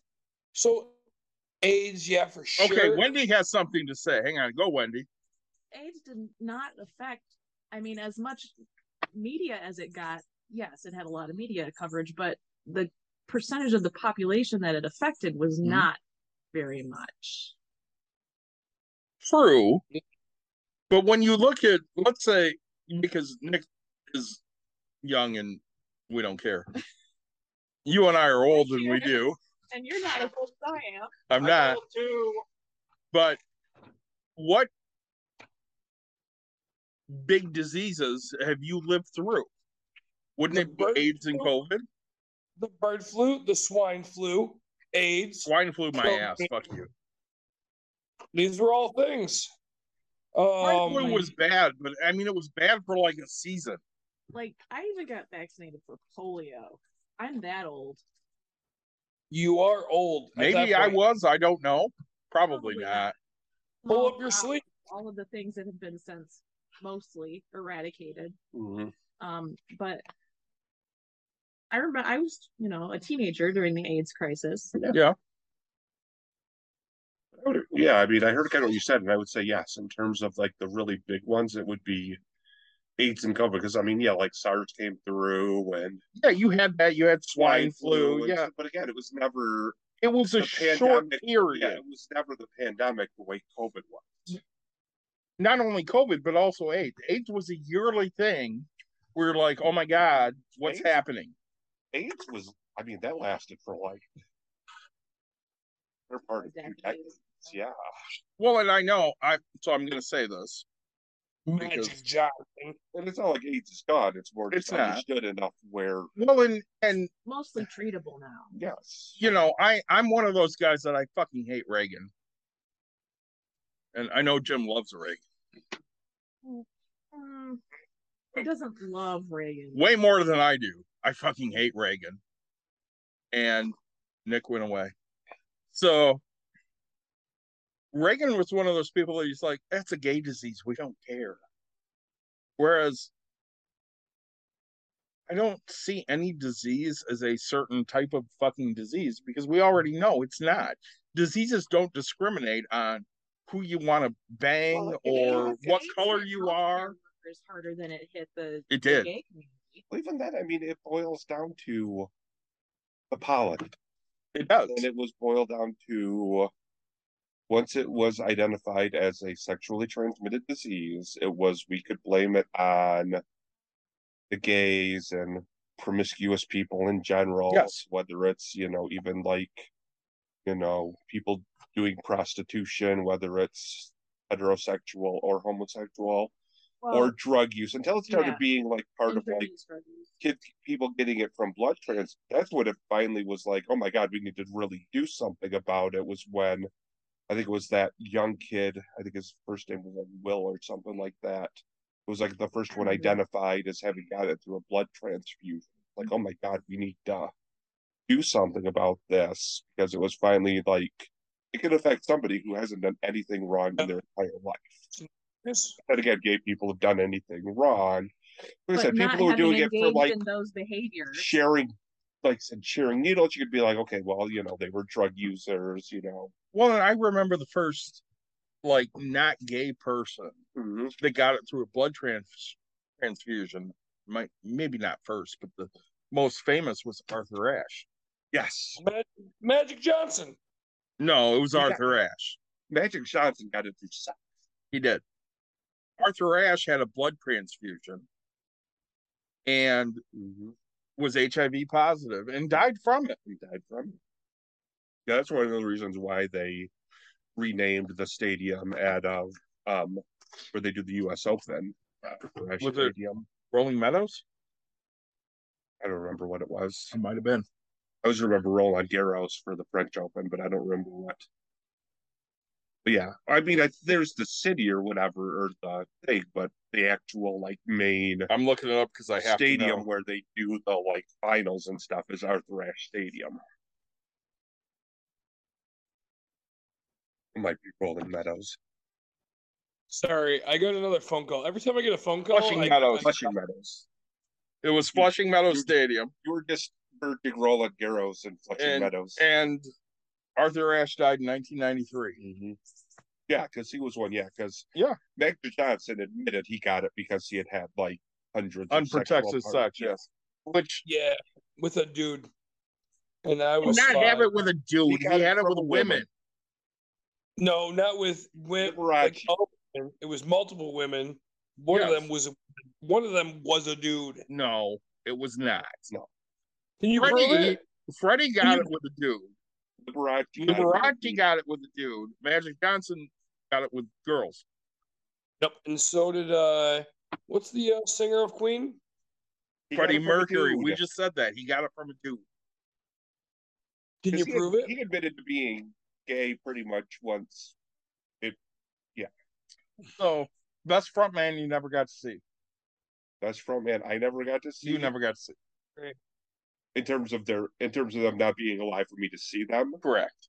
I mean, yes, it would be Freddie Mercury in a heartbeat. I would I would agree. I would actually put him above um John Lennon. I knew you were gonna say that. So love John Lennon. Well, but again, it would boil down to the Beatles were never about the flair of their concerts. Correct. Whereas like Queen Was always was about an the concert. experience. Yeah.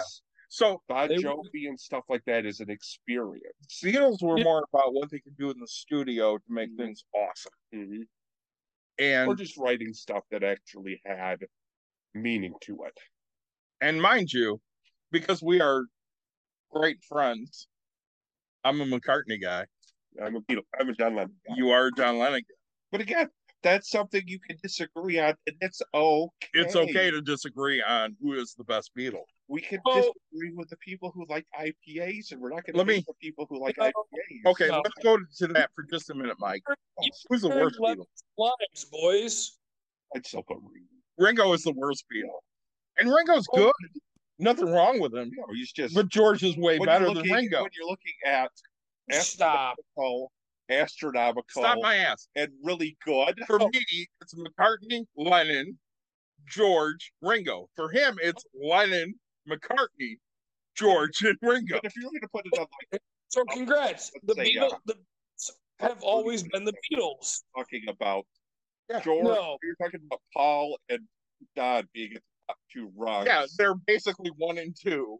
you're looking And then at George is like four down. yeah, he's like yeah six or seven, and then And Ringo's, Ringo's like, at, like, three or four 15. later. yeah, Ringo's at like twelve. Wasn't Yeah. it Lennon that said that Ringo wasn't even the best drummer in the Beatles? Well, I mean, Pete Bowser was the first drummer in the Beatles. What's it we do? There's a game we play sometimes with. Can we- It's a Can card game we play at the Scouts. It's called Mao, and it's basically you don't talk about the rules of Mao. That's the first rule of Mao, and the second rule of Mao is it's kind of like Uno, but basically there's these rules, and I won't say which one it is, but at one point you name a Beatle. At that point, yes, you could say Pete Best, you could say Stu Sutcliffe, you could, you know, officially they were all Beatles. Sure, they were only all Beatles for like Who was A month. the? My God, I'm drawing a blank. Who was the fifth Beatle? Sutcliffe, No. Stuart Nick Sutcliffe. Watkins. Oh my God, I can't remember him. Remember who that? Billy Billy Preston. Billy Preston. Why do we have a dog here? What's Doggy, go home. that? Pomeranian. It is. I have never seen that dog before. Go home, doggy.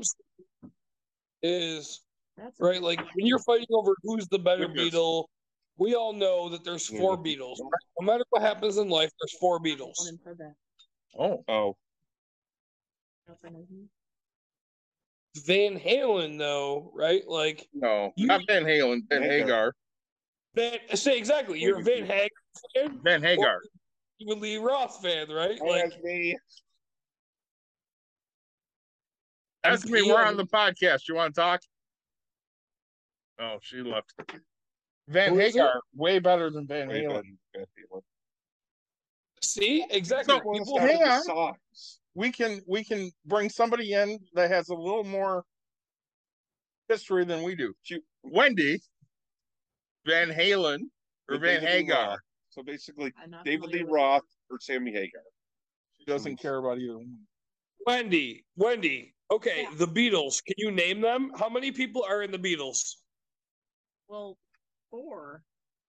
Exactly. That's all anybody will know. That's all anybody will care. Now, when you talk about Van oh. Halen, it's oh. different people. Okay, you don't get this. So don't sit here and be like, we "Oh, can the talk Beatles." about Van Halen and the fact that Gary No. Cherone was the lead singer, No, or that Wolfgang von Beetho- Beethoven or whatever Van, Van Halen was a fucking bassist because they kicked Michael Anthony out. That is, isn't a big deal. I mean, that's that's Eddie's son.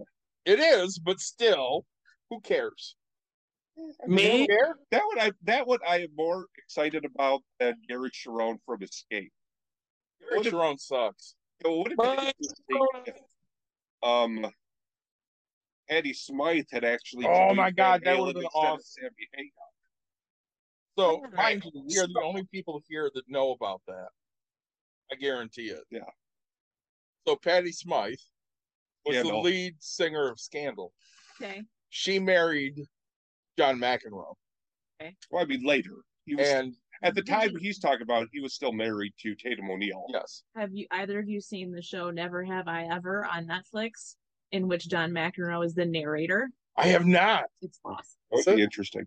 That would be. But at a point So- when they first kicked out David Lee Roth, they wanted Patty, Eddie Smythe Smythe to be the lead singer of Van Halen, and she You're said talking no. about an entire branch of music that I don't care about. Sorry. What music do you care about? Sorry. I prefer This classical alternative. David, do you want me to end the podcast? Like, What, Nick? I mean, it's the same time So frame. do That's you what you're me to end the talking about, like? REM and stuff like that. Mm, REM's a little more mainstream than the stuff that I listen Okay, to. So- but still, ta- that, Give that us some timeline. groups.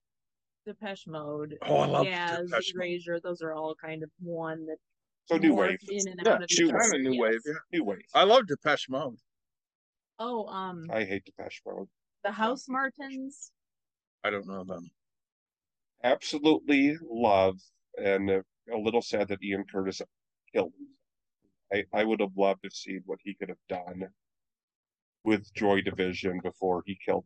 Him. But I, I like New Order. Mm-hmm. You know who's I don't like to kill himself? Hutchence. Excess was I like INXS. You know who else? Chris Cornell. I can go. I cannot. He Oh, had so that- many good groups. Yeah. Soundgarden and Audioslave. I'm s- love it. Okay, people will sit there and be like, like I heard somebody actually was that one Idaho based Oh radio yeah, station. that we The all guys were follow. like the guys Yes. were like, what was the use of the traveling Wilburys? And I'm like, what was the use of Audioslave? Because I'm going to tell you right now, an alternative version of traveling Wilburys. the Wilburys were awesome. Can you name all of them? I can. yes, So Dylan Dylan Orbison, and Harrison. Petty, Harrison, Harrison. and Jeff Lynne. Jeff Lynne. Can you name their real names? Not their real names. Well, not a, uh, their no. Wilbury names. No. You know who can? Who? John, Frank, Jim Tina. Lowry. Yeah, that doesn't surprise me. But yeah, Jim Lowry can name the Wilburys names. Huge Wilburys fan. Love that. Yeah, but Jim's like a weirdo. Because that's basically what Audioslave was intended to be. It was basically a super group of Yeah. alternative artists. Because it was him, it was the guy, the guitarist from Rage Against the Machine. It was, yeah. Ooh, Nine Inch Nails. I love them. I just couldn't listen No, to no, it at no, no. Sorry, it's a forbade he. It's Trent Reznor. It is, but It's, so it's him and like whoever he pl- buys. that's pays to fine. Play with him. Nick, by the way, just so you know, the week of uh, October 31st, which is November Halloween. 1st or 2nd or so, Halloween. Mike and I have decided we need to do another election episode. Yep.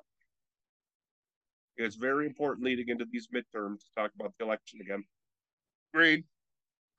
Tuesday, Tuesday. I'll be in court all day Wednesday. We can do it Tuesday. That's fine. November 1st. Yep. That's Nope. a week before the Nope. election. No, wait, wait. I, I'm looking at October, November. This will Um, be after the cruise. It will be after the probably cruise. be catching up from from a work What- perspective from the Wednesday cruise. will probably be better for me. The other the other thing that's great is we will have like two or three cruise episodes to upload because we're doing cruise episodes. All we're taking is this thing. How Yeah, drunk I am. I am. We don't take that thing and at least video. not taking that. Pain in the ass. goes on vacation without a computer? So I feel like my my question didn't get I answered. take One of. What's that? Nick? Sorry, guys. Oh gosh, If You do look out of it, I will say. my uh, yeah, I I am, and I feel like shit. So, what do you want to see changed besides universal Medical records. medical records? Yes. I think we kind of talked about one, just kind of making the costing more consistent. Um, I think those are really kind of two big ones. I mean, it would really be nice if drug development, and then the funny part is my entire career is based on the fact that it costs bill, billions of dollars to bring a drug to market, but it honestly would be nice if it didn't cost that much. And I mean, a lot of it is at this point because the companies that basically run the studies can set their prices Yep. because they know they have to be done. And I mean, I think there's, I mean, there's a need for it. Like everything, the way it's designed is like, you know, you need to make sure it's safe in animals before you're going to test it in humans. You know, there are certain drugs that don't have to go into humans before they're just used for disease because it's considered, you know, something that unless you have the actual disease, it's not worth actually giving it to you because, like I said, a lot of the cancer drugs are like that. I mean, a lot of the old style, um, cancer drugs were basically like poisons. I mean, they targeted the tumors, but they also targeted all the healthy tissue of the body too. And so, you know, those are ones that don't. But I mean, you know, I said, even though, like I said, I work in an industry where, you know, my company I work for is based on the fact that it costs billions of dollars to bring a drug to market. It would still be good if, like I said, you could either, you know, decrease, like whether it's refinement in the number of, you know, especially animal decreasing in the number of animals you have to use for the studies or combining, you know, three, you know, points into one. But I mean, you know, a lot of it would just be that. And I said, that would bring down drug prices a lot too. Just, you know, and I think failure is a lot less frequent than it is now because there's a lot better early stage technology to be able to say, okay, this one's, you know, going to be toxic, or you can find that toxicity in, you know, the first, you know, hundred thousand dollars you spend instead of getting to like, you know, twenty million dollars before you find it. So there's a lot. I mean, the nice thing, the other thing, and I guess it'll never happen, is just get over these religious nuts who think stem cell research is like the devil because unfortunately I think that's what's going to bring like people are all like we need to cure cancer we need to cure all these dementia related But diseases don't use stem cells. but don't use stem cells but those are what's Those going the to ones- cure these Yeah. diseases until you can experiment on human cells, you're Mhm. not Yeah. gonna find the answer. But unfortunately like I said even though we're supposed to be a country that separates church and state we don't do a good job of separating church and state in this country Not at all. gosh. I I used to think when I was in my teen years and in my twenties that it was getting better. like it's got I worse just think that I was not exposed to as much of the I think that's the problem, and now we're getting exposed to it again Mhm. because it's all these religious related groups that are doing things like getting rid of women's rights. and getting rid of LGBTQIA rights. There's not and- some reason, there's many reasons. Yeah, I don't want to go down that. I know you don't. Um, an- another thing I think the healthcare industry needs is in, an increase in wages for the people Agreed. actually doing the work, not the CEOs in charge of drug companies, but um, The like, says the, the, the jobs listed for Spectrum, they're not even paying fifteen dollars an hour for intake.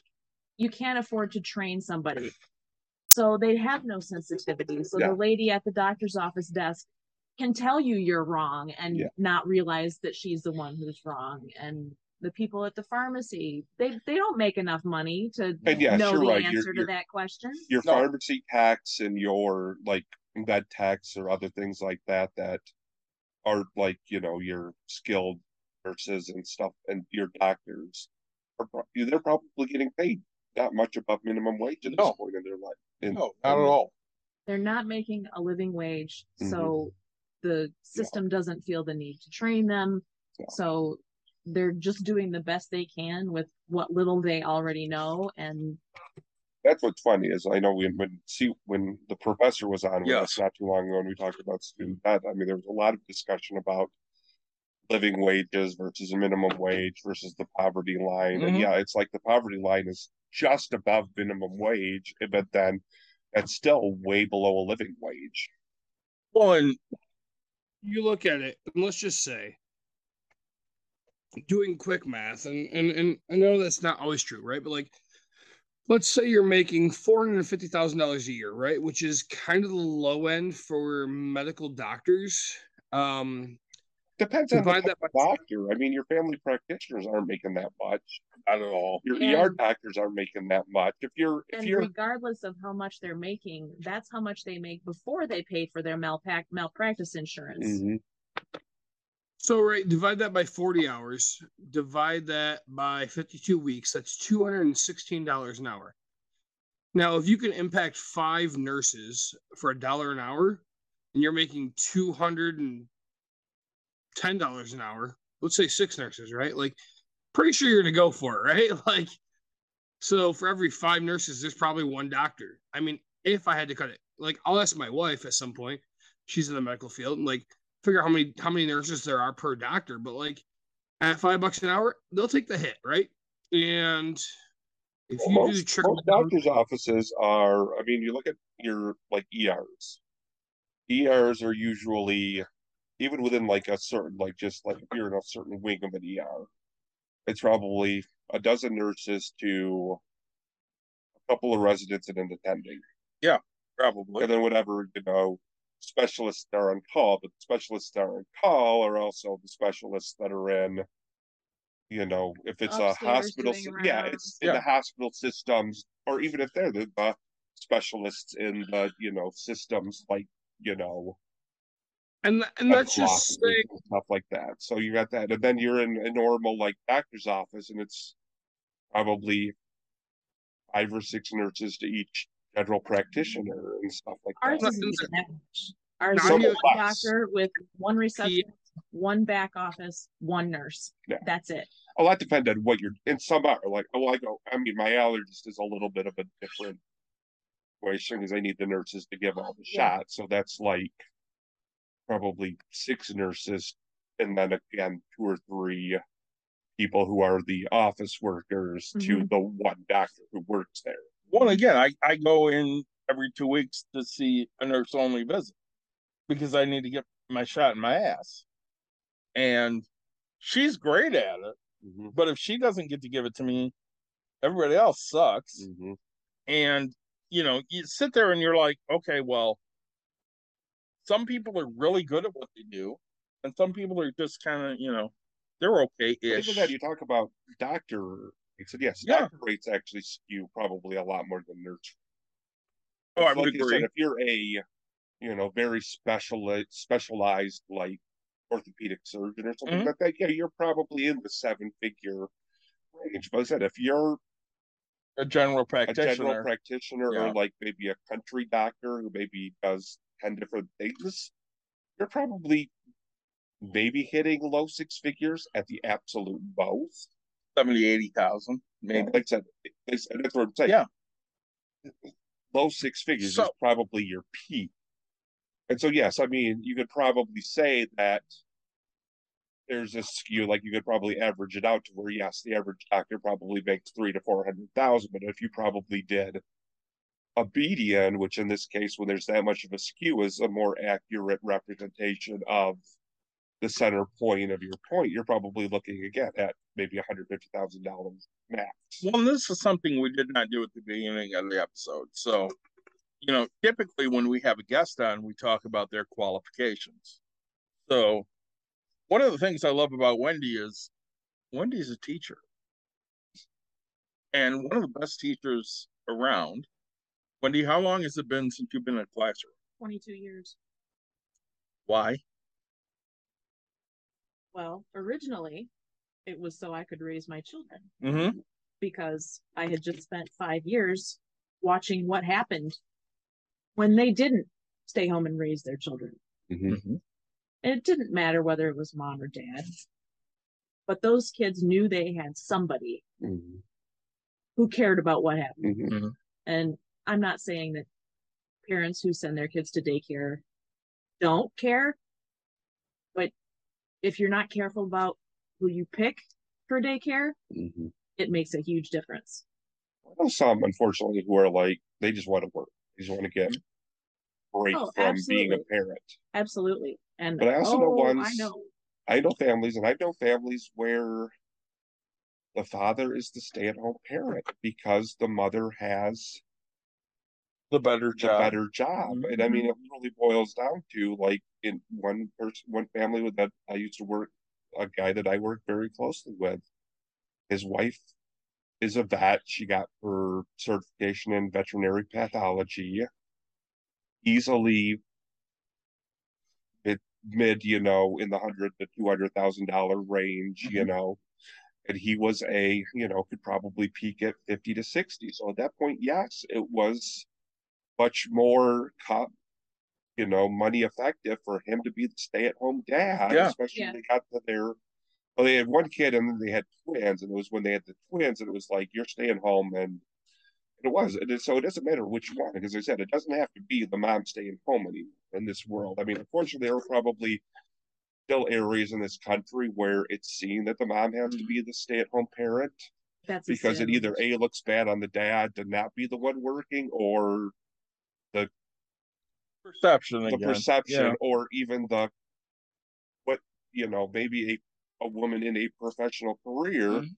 could still make less than a man in a factory job because of the major difference in you know what they pay men versus women in Yeah. certain areas of the country even in places where it is accepted, the schools often still won't call the dad. Mhm.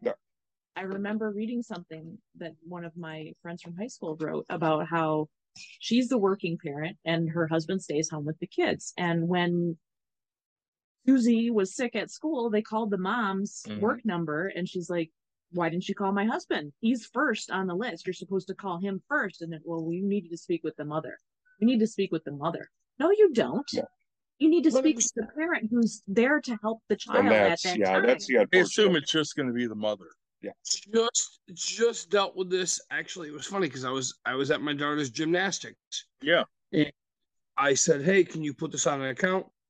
And she goes oh watkins. And she goes yep nick oh and courtney. And i was like why the fuck does my wife have to be like part of this? Like what like and she goes oh it's you know courtney this and you have to know. And i was like no like straight up like i'm my daughter's father like it'll come up. Like you could just say my daughter's name, and I'm completely fine with that.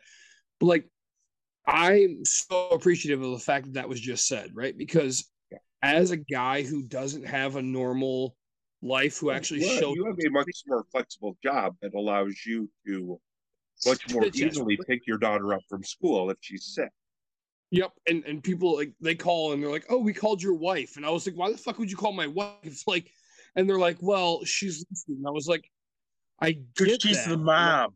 That's Right. one thing, at least I, I think. But again, you also live in a area that is probably a little more conservative than other areas, and those are the areas that are going to do it. Yeah, Jenison's pretty conservative. Where. I live, honestly, and Portage actually does a pretty good job of realizing, and we kind of did. I would agree. The kids, my address is the address they use for their school because I live in the school district. They have written in there that my job is a, a lot more flexible Yep. and I'm closer to where hi Emerson to where you know they go to school than my ex is and so I am actually the first person they will call and they call her when I'm basically in a meeting and I won't answer the phone Yeah.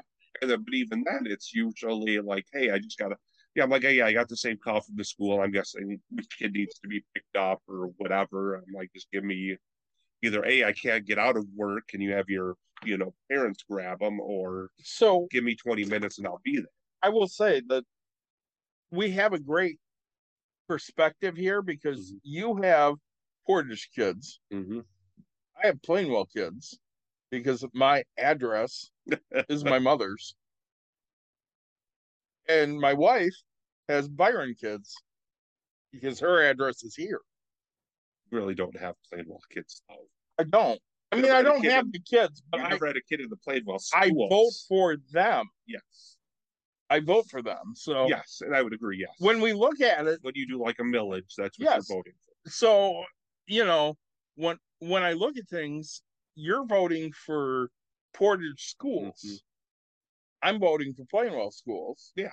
and the my wife is voting for byron schools Well, the difference for you is you can take the very like, it doesn't really impact anybody who's in any way affected by me at all, and you Yeah. can basically be like, that's just a stupid thing to spend money on, or that's just a stupid rule to put into place. Whereas, like with me and my kids, it's like, how does this actually affect my kids and their school? And I'm like, yeah, I mean, there are certain ones that I'm seeing some of these proposals, and I'm like, I really don't like this, but in general, this is going to be the better option for my kids. well and when i look at it i, I go okay what does this person believe in hmm and i pulled up all of the people that are running for Plainwell School Board. And I'm sure they're all. I don't know all, but I know three of them initially. I look at and I'm like, I'm not voting for you, You said you said they have the mask. Yeah. To unmask our kids. Unmask our kid, or I don't want gay people around, or whatever the fuck it may be. And I'm like, yeah, I'm not voting for you. Fuck off. Mhm. And that's all I'm looking for. What people am I voting against? Not necessarily for, but against. Well, again, that's the issue, and that's why I think we need to have the elect the of the election. I would agree. because we're getting into the.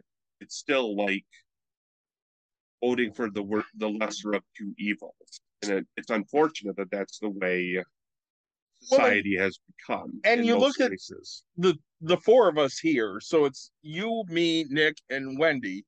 And when we did the election episode, it was me, you, Nick, and Jim, Wendy's husband. Wendy's husband. Yes. So when we look at it, we're like, okay, what makes the most sense? And Nick was adamant, hey, I don't like these policies. I have to vote libertarian. It's fine. I mean, Yeah, I would I respect Nick more for voting libertarian because he didn't like, uh, you know, Biden. Some of Biden's stances on, you know, how he wanted to tax like those middle level like business owners and stuff like Correct. that.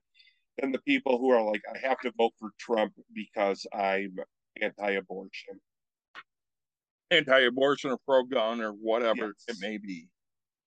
And the three of us, me, you, and and Jim, were like, "Yeah, we just got to beat that fucker exactly, because like he's a piece of do shit." whatever you can to get the pieces of shit out Yes. of office. And I mean, you know, we're we're in that election again. I, this is going to be the way it is every two years for the rest of yours and my life, probably. Probably unless something completely dramatic happens a two party system. And we're going to sit there and go, okay, what is the least bad option? Well, so I agree with you. But I'm also looking at trying to take the Trump route because at this point, I'm thinking about running for something here in my town, right? Like in Jenison, right? And Courtney, my wife, keeps telling me, well, the things that you post, you're going to get denied. People are going to know that you're an asshole. And I'm like, well, if fucking Wait Trump a can minute. do this, Wait a minute. Wait a minute. Back up for a second. The Yeah. Trump route. yeah. So, like, Yeah, the- you're not because- that. No. not, but like I will call You're people out on you're not shit. homophobic, you're not misogynistic. Nick, you have No, a conscience. but You do But have I a will- conscience. You also have an empathy. but Well, I will tell he's people that, to basically be like, I'm a businessman trying to become a politician, you know, basically trying to get a office. Yeah, but that's not Trump. Trump's a douche. Yes. Anyways, Nope. I have no problem telling people they're stupid, and that's the biggest key is like, hey, you're stupid. Here, here's your sign. Like, stop. So, right, I just I deleted a post. I delete things very, very minimal, right? And so we have this inclusive thing here, and I took I actually it's funny because I took the side of the tenant. Somebody asked, Hey, this person's gonna be evicted from their house by next week. What's the thing that I can do to help them to keep them from being homeless? And my response was pay rent. Right. And so then people hated it. Somebody commented, we don't need the negative negativity here. I get that you're coming from the land. The person actually knows me. They're like, you're coming from the landlord perspective. We don't need this. That's It's the way like, you keep from getting evicted. You pay your bills. right. And so It's the And way so- you keep from getting into bankruptcy. You pay your bills. I responded and I said, look, the people that are going to help you out are going to wait until it's too late for you and they suck as companies. And the only time they're actually going to step up is when you can no longer find another place to live. You're going to have a criminal record, like you're going to have a record of an eviction on your thing. Like they, th- it's literally past the time of whatever. So, whatever you do, just pay this and then figure it out from there, right? Like, because at this point you're at the point of like no return and it's just game over and then somebody comments You some can crash your bullshit Wendy's house because your wife gets paid.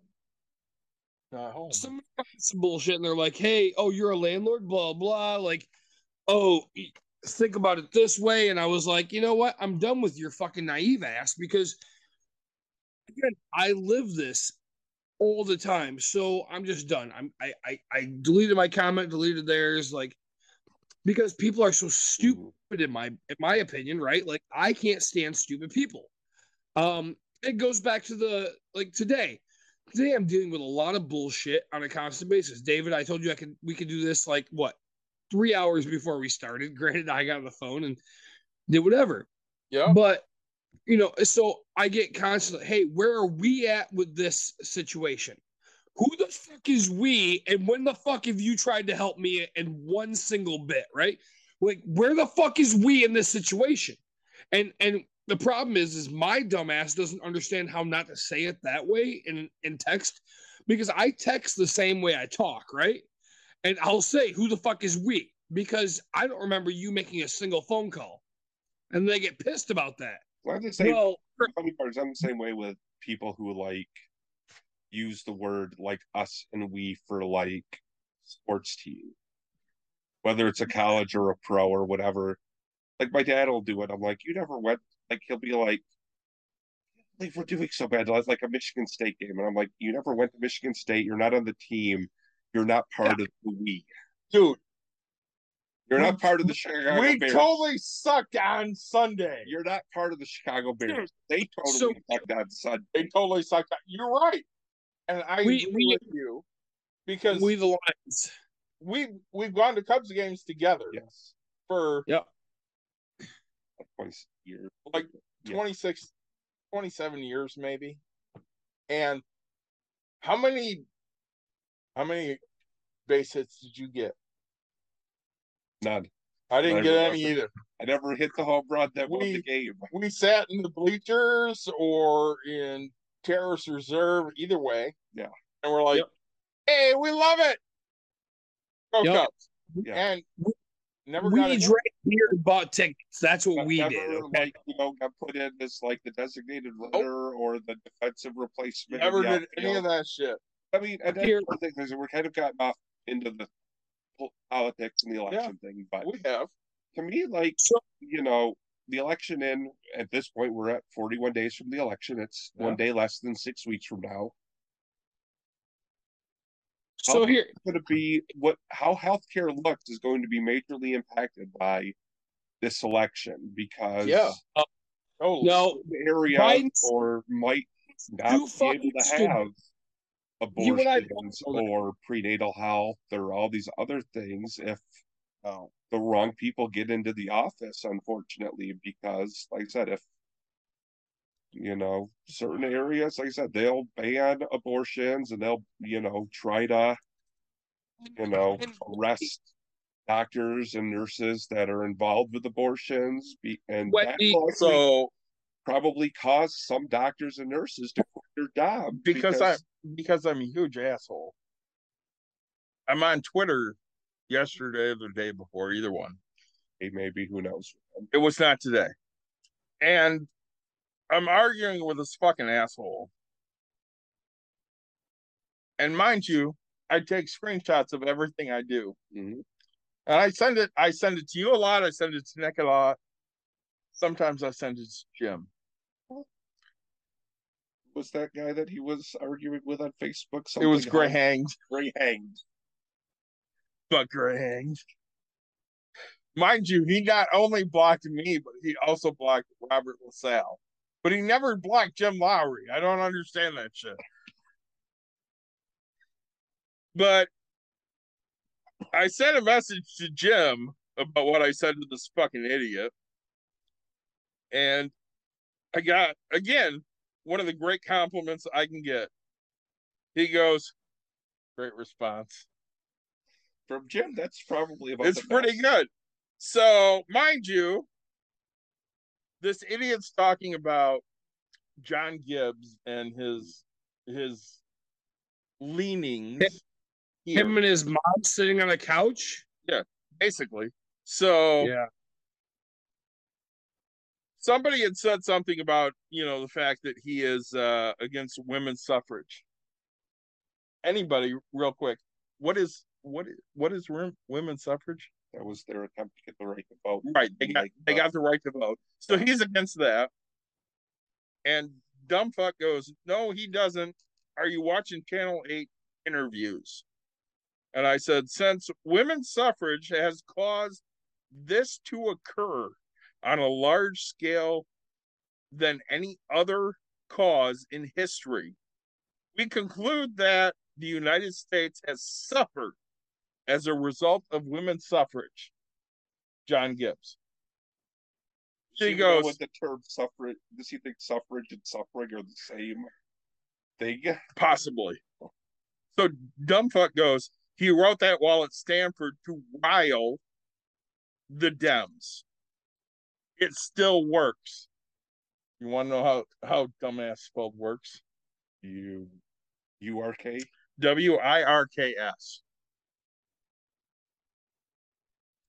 Not even something that would autocorrect. Correct. I said- not even a word. That's why he tried to scrub his writings from the internet. And it's works. W O R K X. Boomer. Can't wait until Prop 3 passes because it's going to piss off fossils like you. Because, again, I fucking hate the boomers. My mother's a boomer. I fucking hate the boomers. Well, yes, because And I send that to Jim, and he goes, That's a great response. I'm happy because somebody I respect goes, Yep, fuck them. that is one where you really do wonder knows what women's suffrage actually is. They don't because they're stupid. The funny part is they had to give it like a bit, like a, a term, which Yes. is like when the blacks were trying to get the right to vote, it was never called black suffrage, because that might have actually like made Correct. people think it was something else. Correct. Wendy was going to say something. I don't understand how you alienate half of the population you're trying to get to vote for you.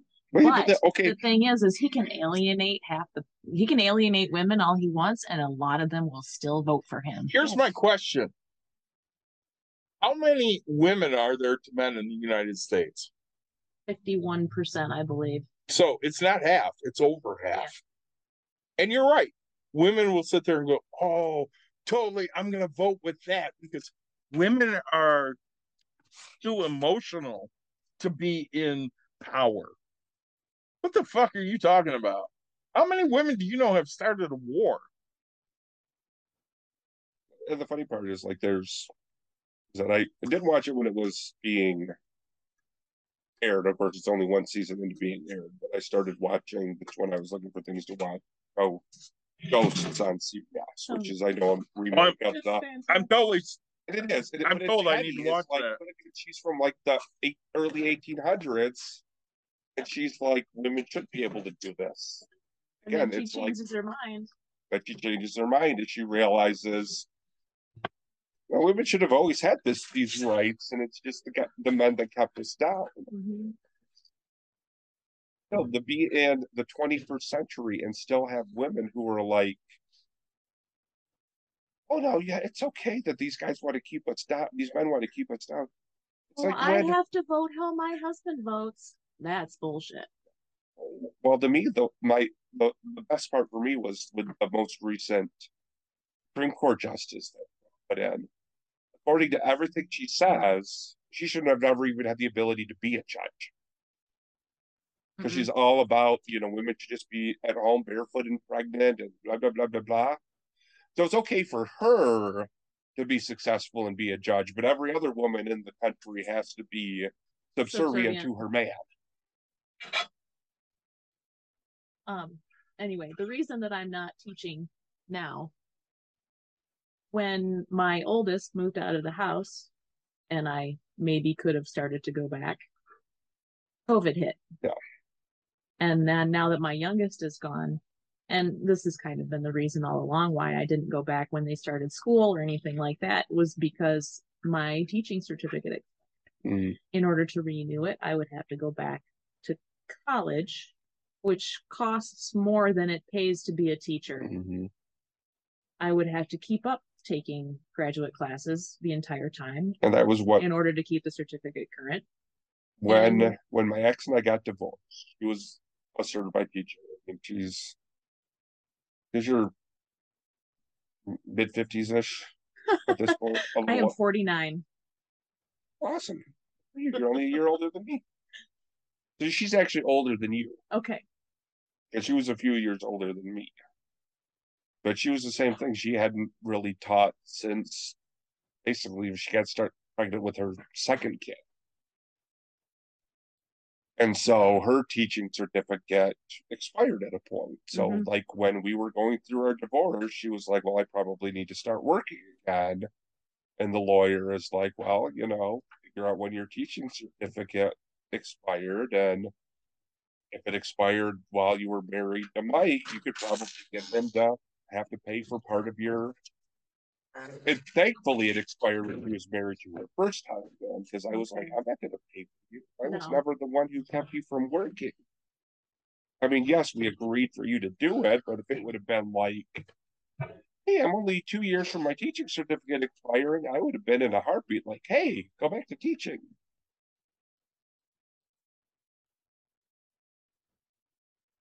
I don't know if she can out, get back can in. Get in.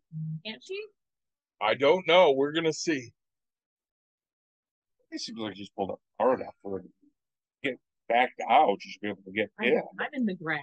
You would think. A foot in the grass. You can see from the front now. hmm Yeah, it would be much easier going this way. Yeah, he's in, no problem.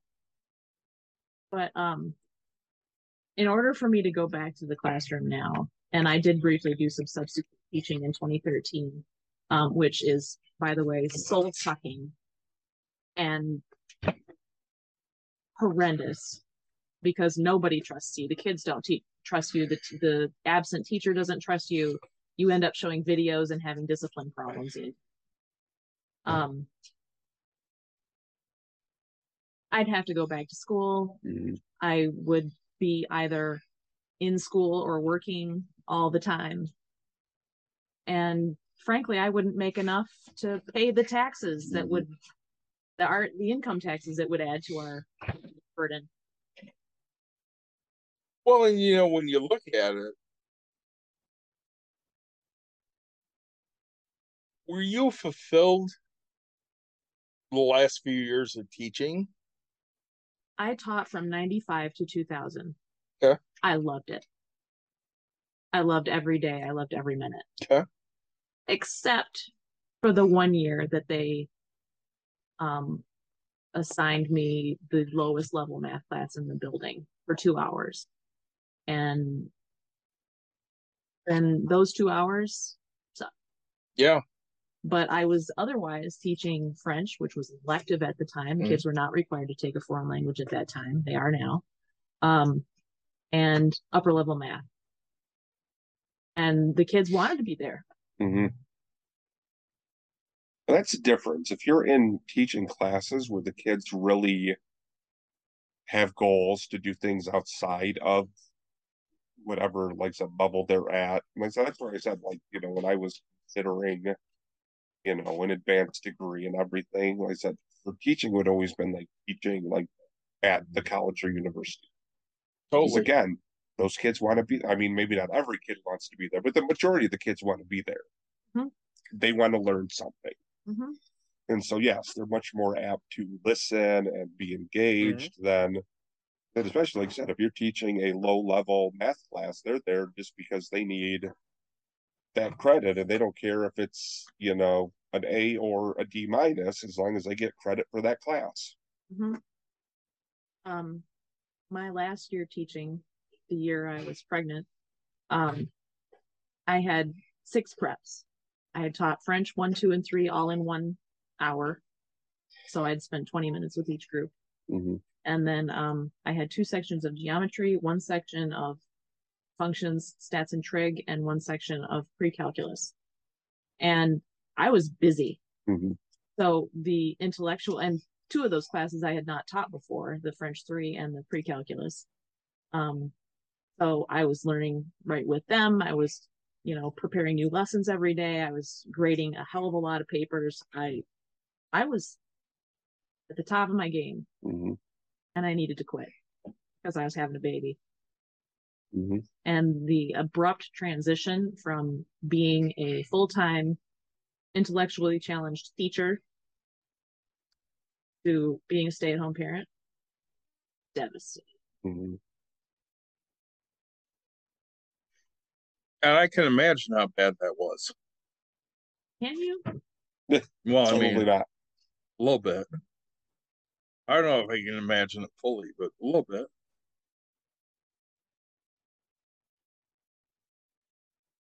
And then seven months later, we moved to Kentucky. So now I have postpartum depression, seven month old infant, and no one. So, no one. I uh yeah. The Kentucky thing. He's laughing because he knows where I'm gonna go with this. I, oh. The state I can do without. They're in No, there- that's a guy you can do without. That's why we went Two there, guys I can do without. I can do without Kentucky. I can, there are so many states I can do without. Iowa, West Virginia, um, Nebraska. So many states If I can do without. Kentucky, though, you'd have no bourbon. I'm okay with that. Well, that's true. I'm not a bourbon drinker. We're not bourbon drinkers. So, not to go off on another tangent, I'm having a conversation the other day with my daughter. And I'm I've talking before. you have met her before, once or twice. And we're talking about somebody near and dear to the show. Professor? No. And she goes, uh, he needs to take better care of himself because uh, I still need him around. Like, No, Andy. Steve. Okay. Steve has been sick lately. Oh, He's uh he's got some heart issues. okay.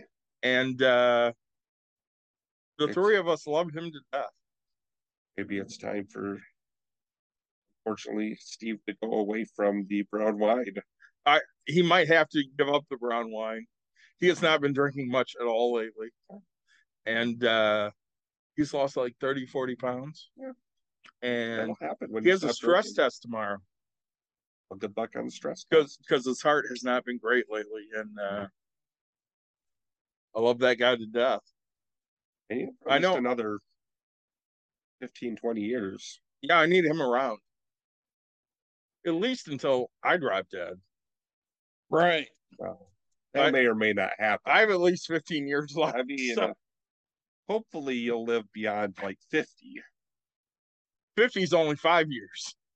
Okay. I think. I have until 60, So hopefully you'll live beyond 60. hopefully. And unfortunately, if you had 60, Steve is 85, old. pretty fucking old. So, But I mean, you need, I mean,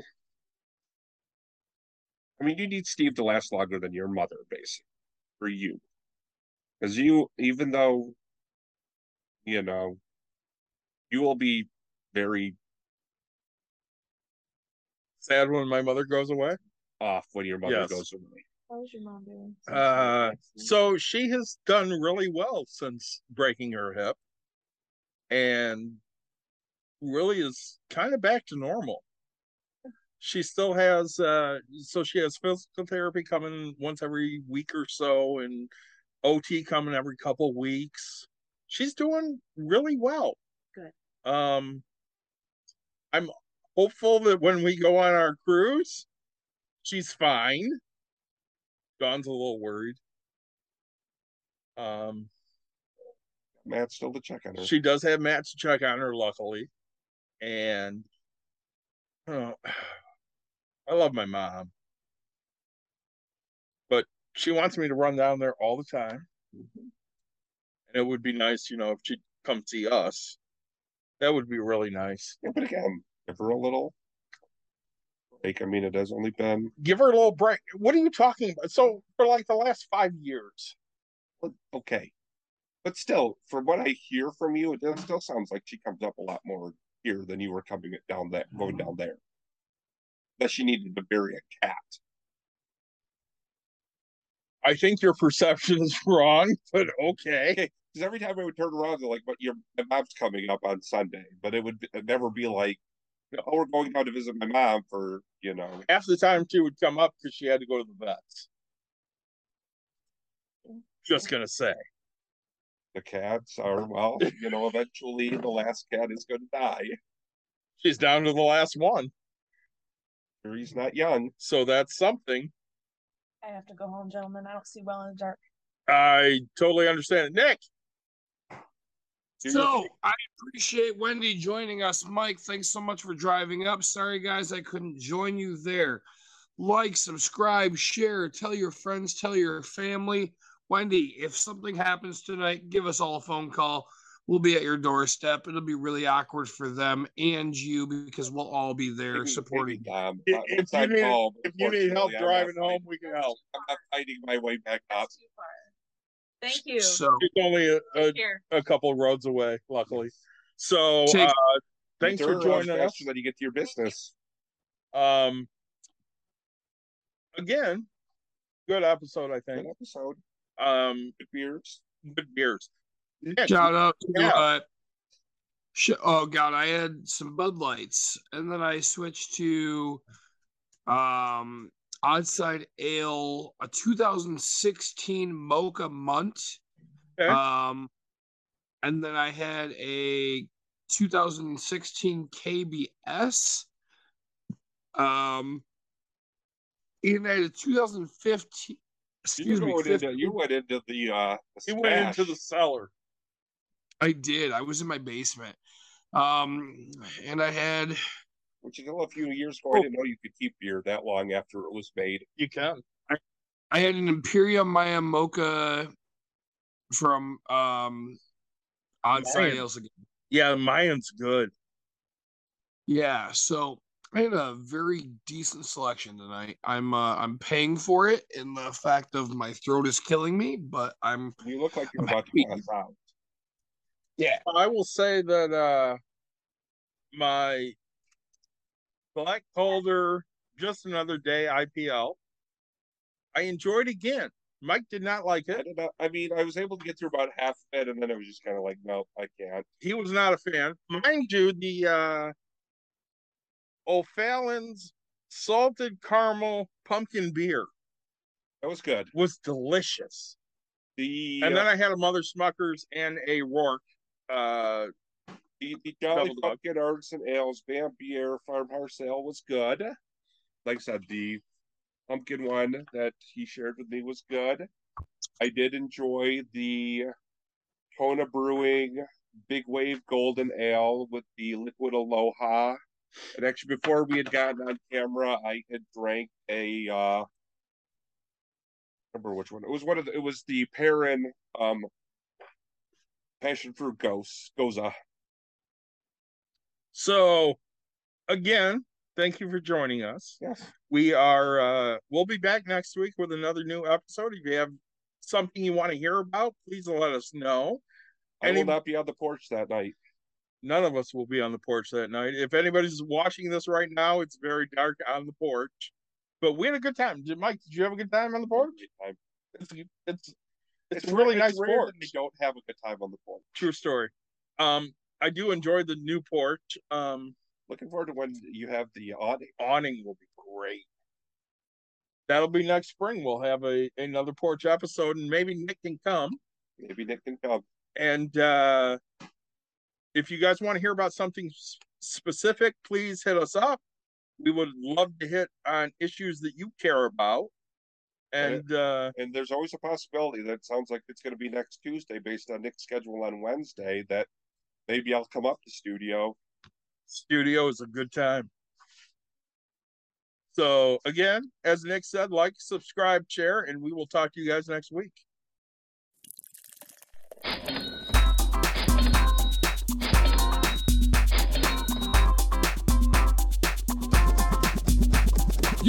Dialed in. to bucks and brews, you might hear something. You can use. Like tips on your cash or tips on the suds. You're gonna want to use The smarts of these Because they know the brews. And they know the box, and they know they can't help the stubborn fucks. So listen up, because shit's not funny. And save yourself some Beer money. Bucks.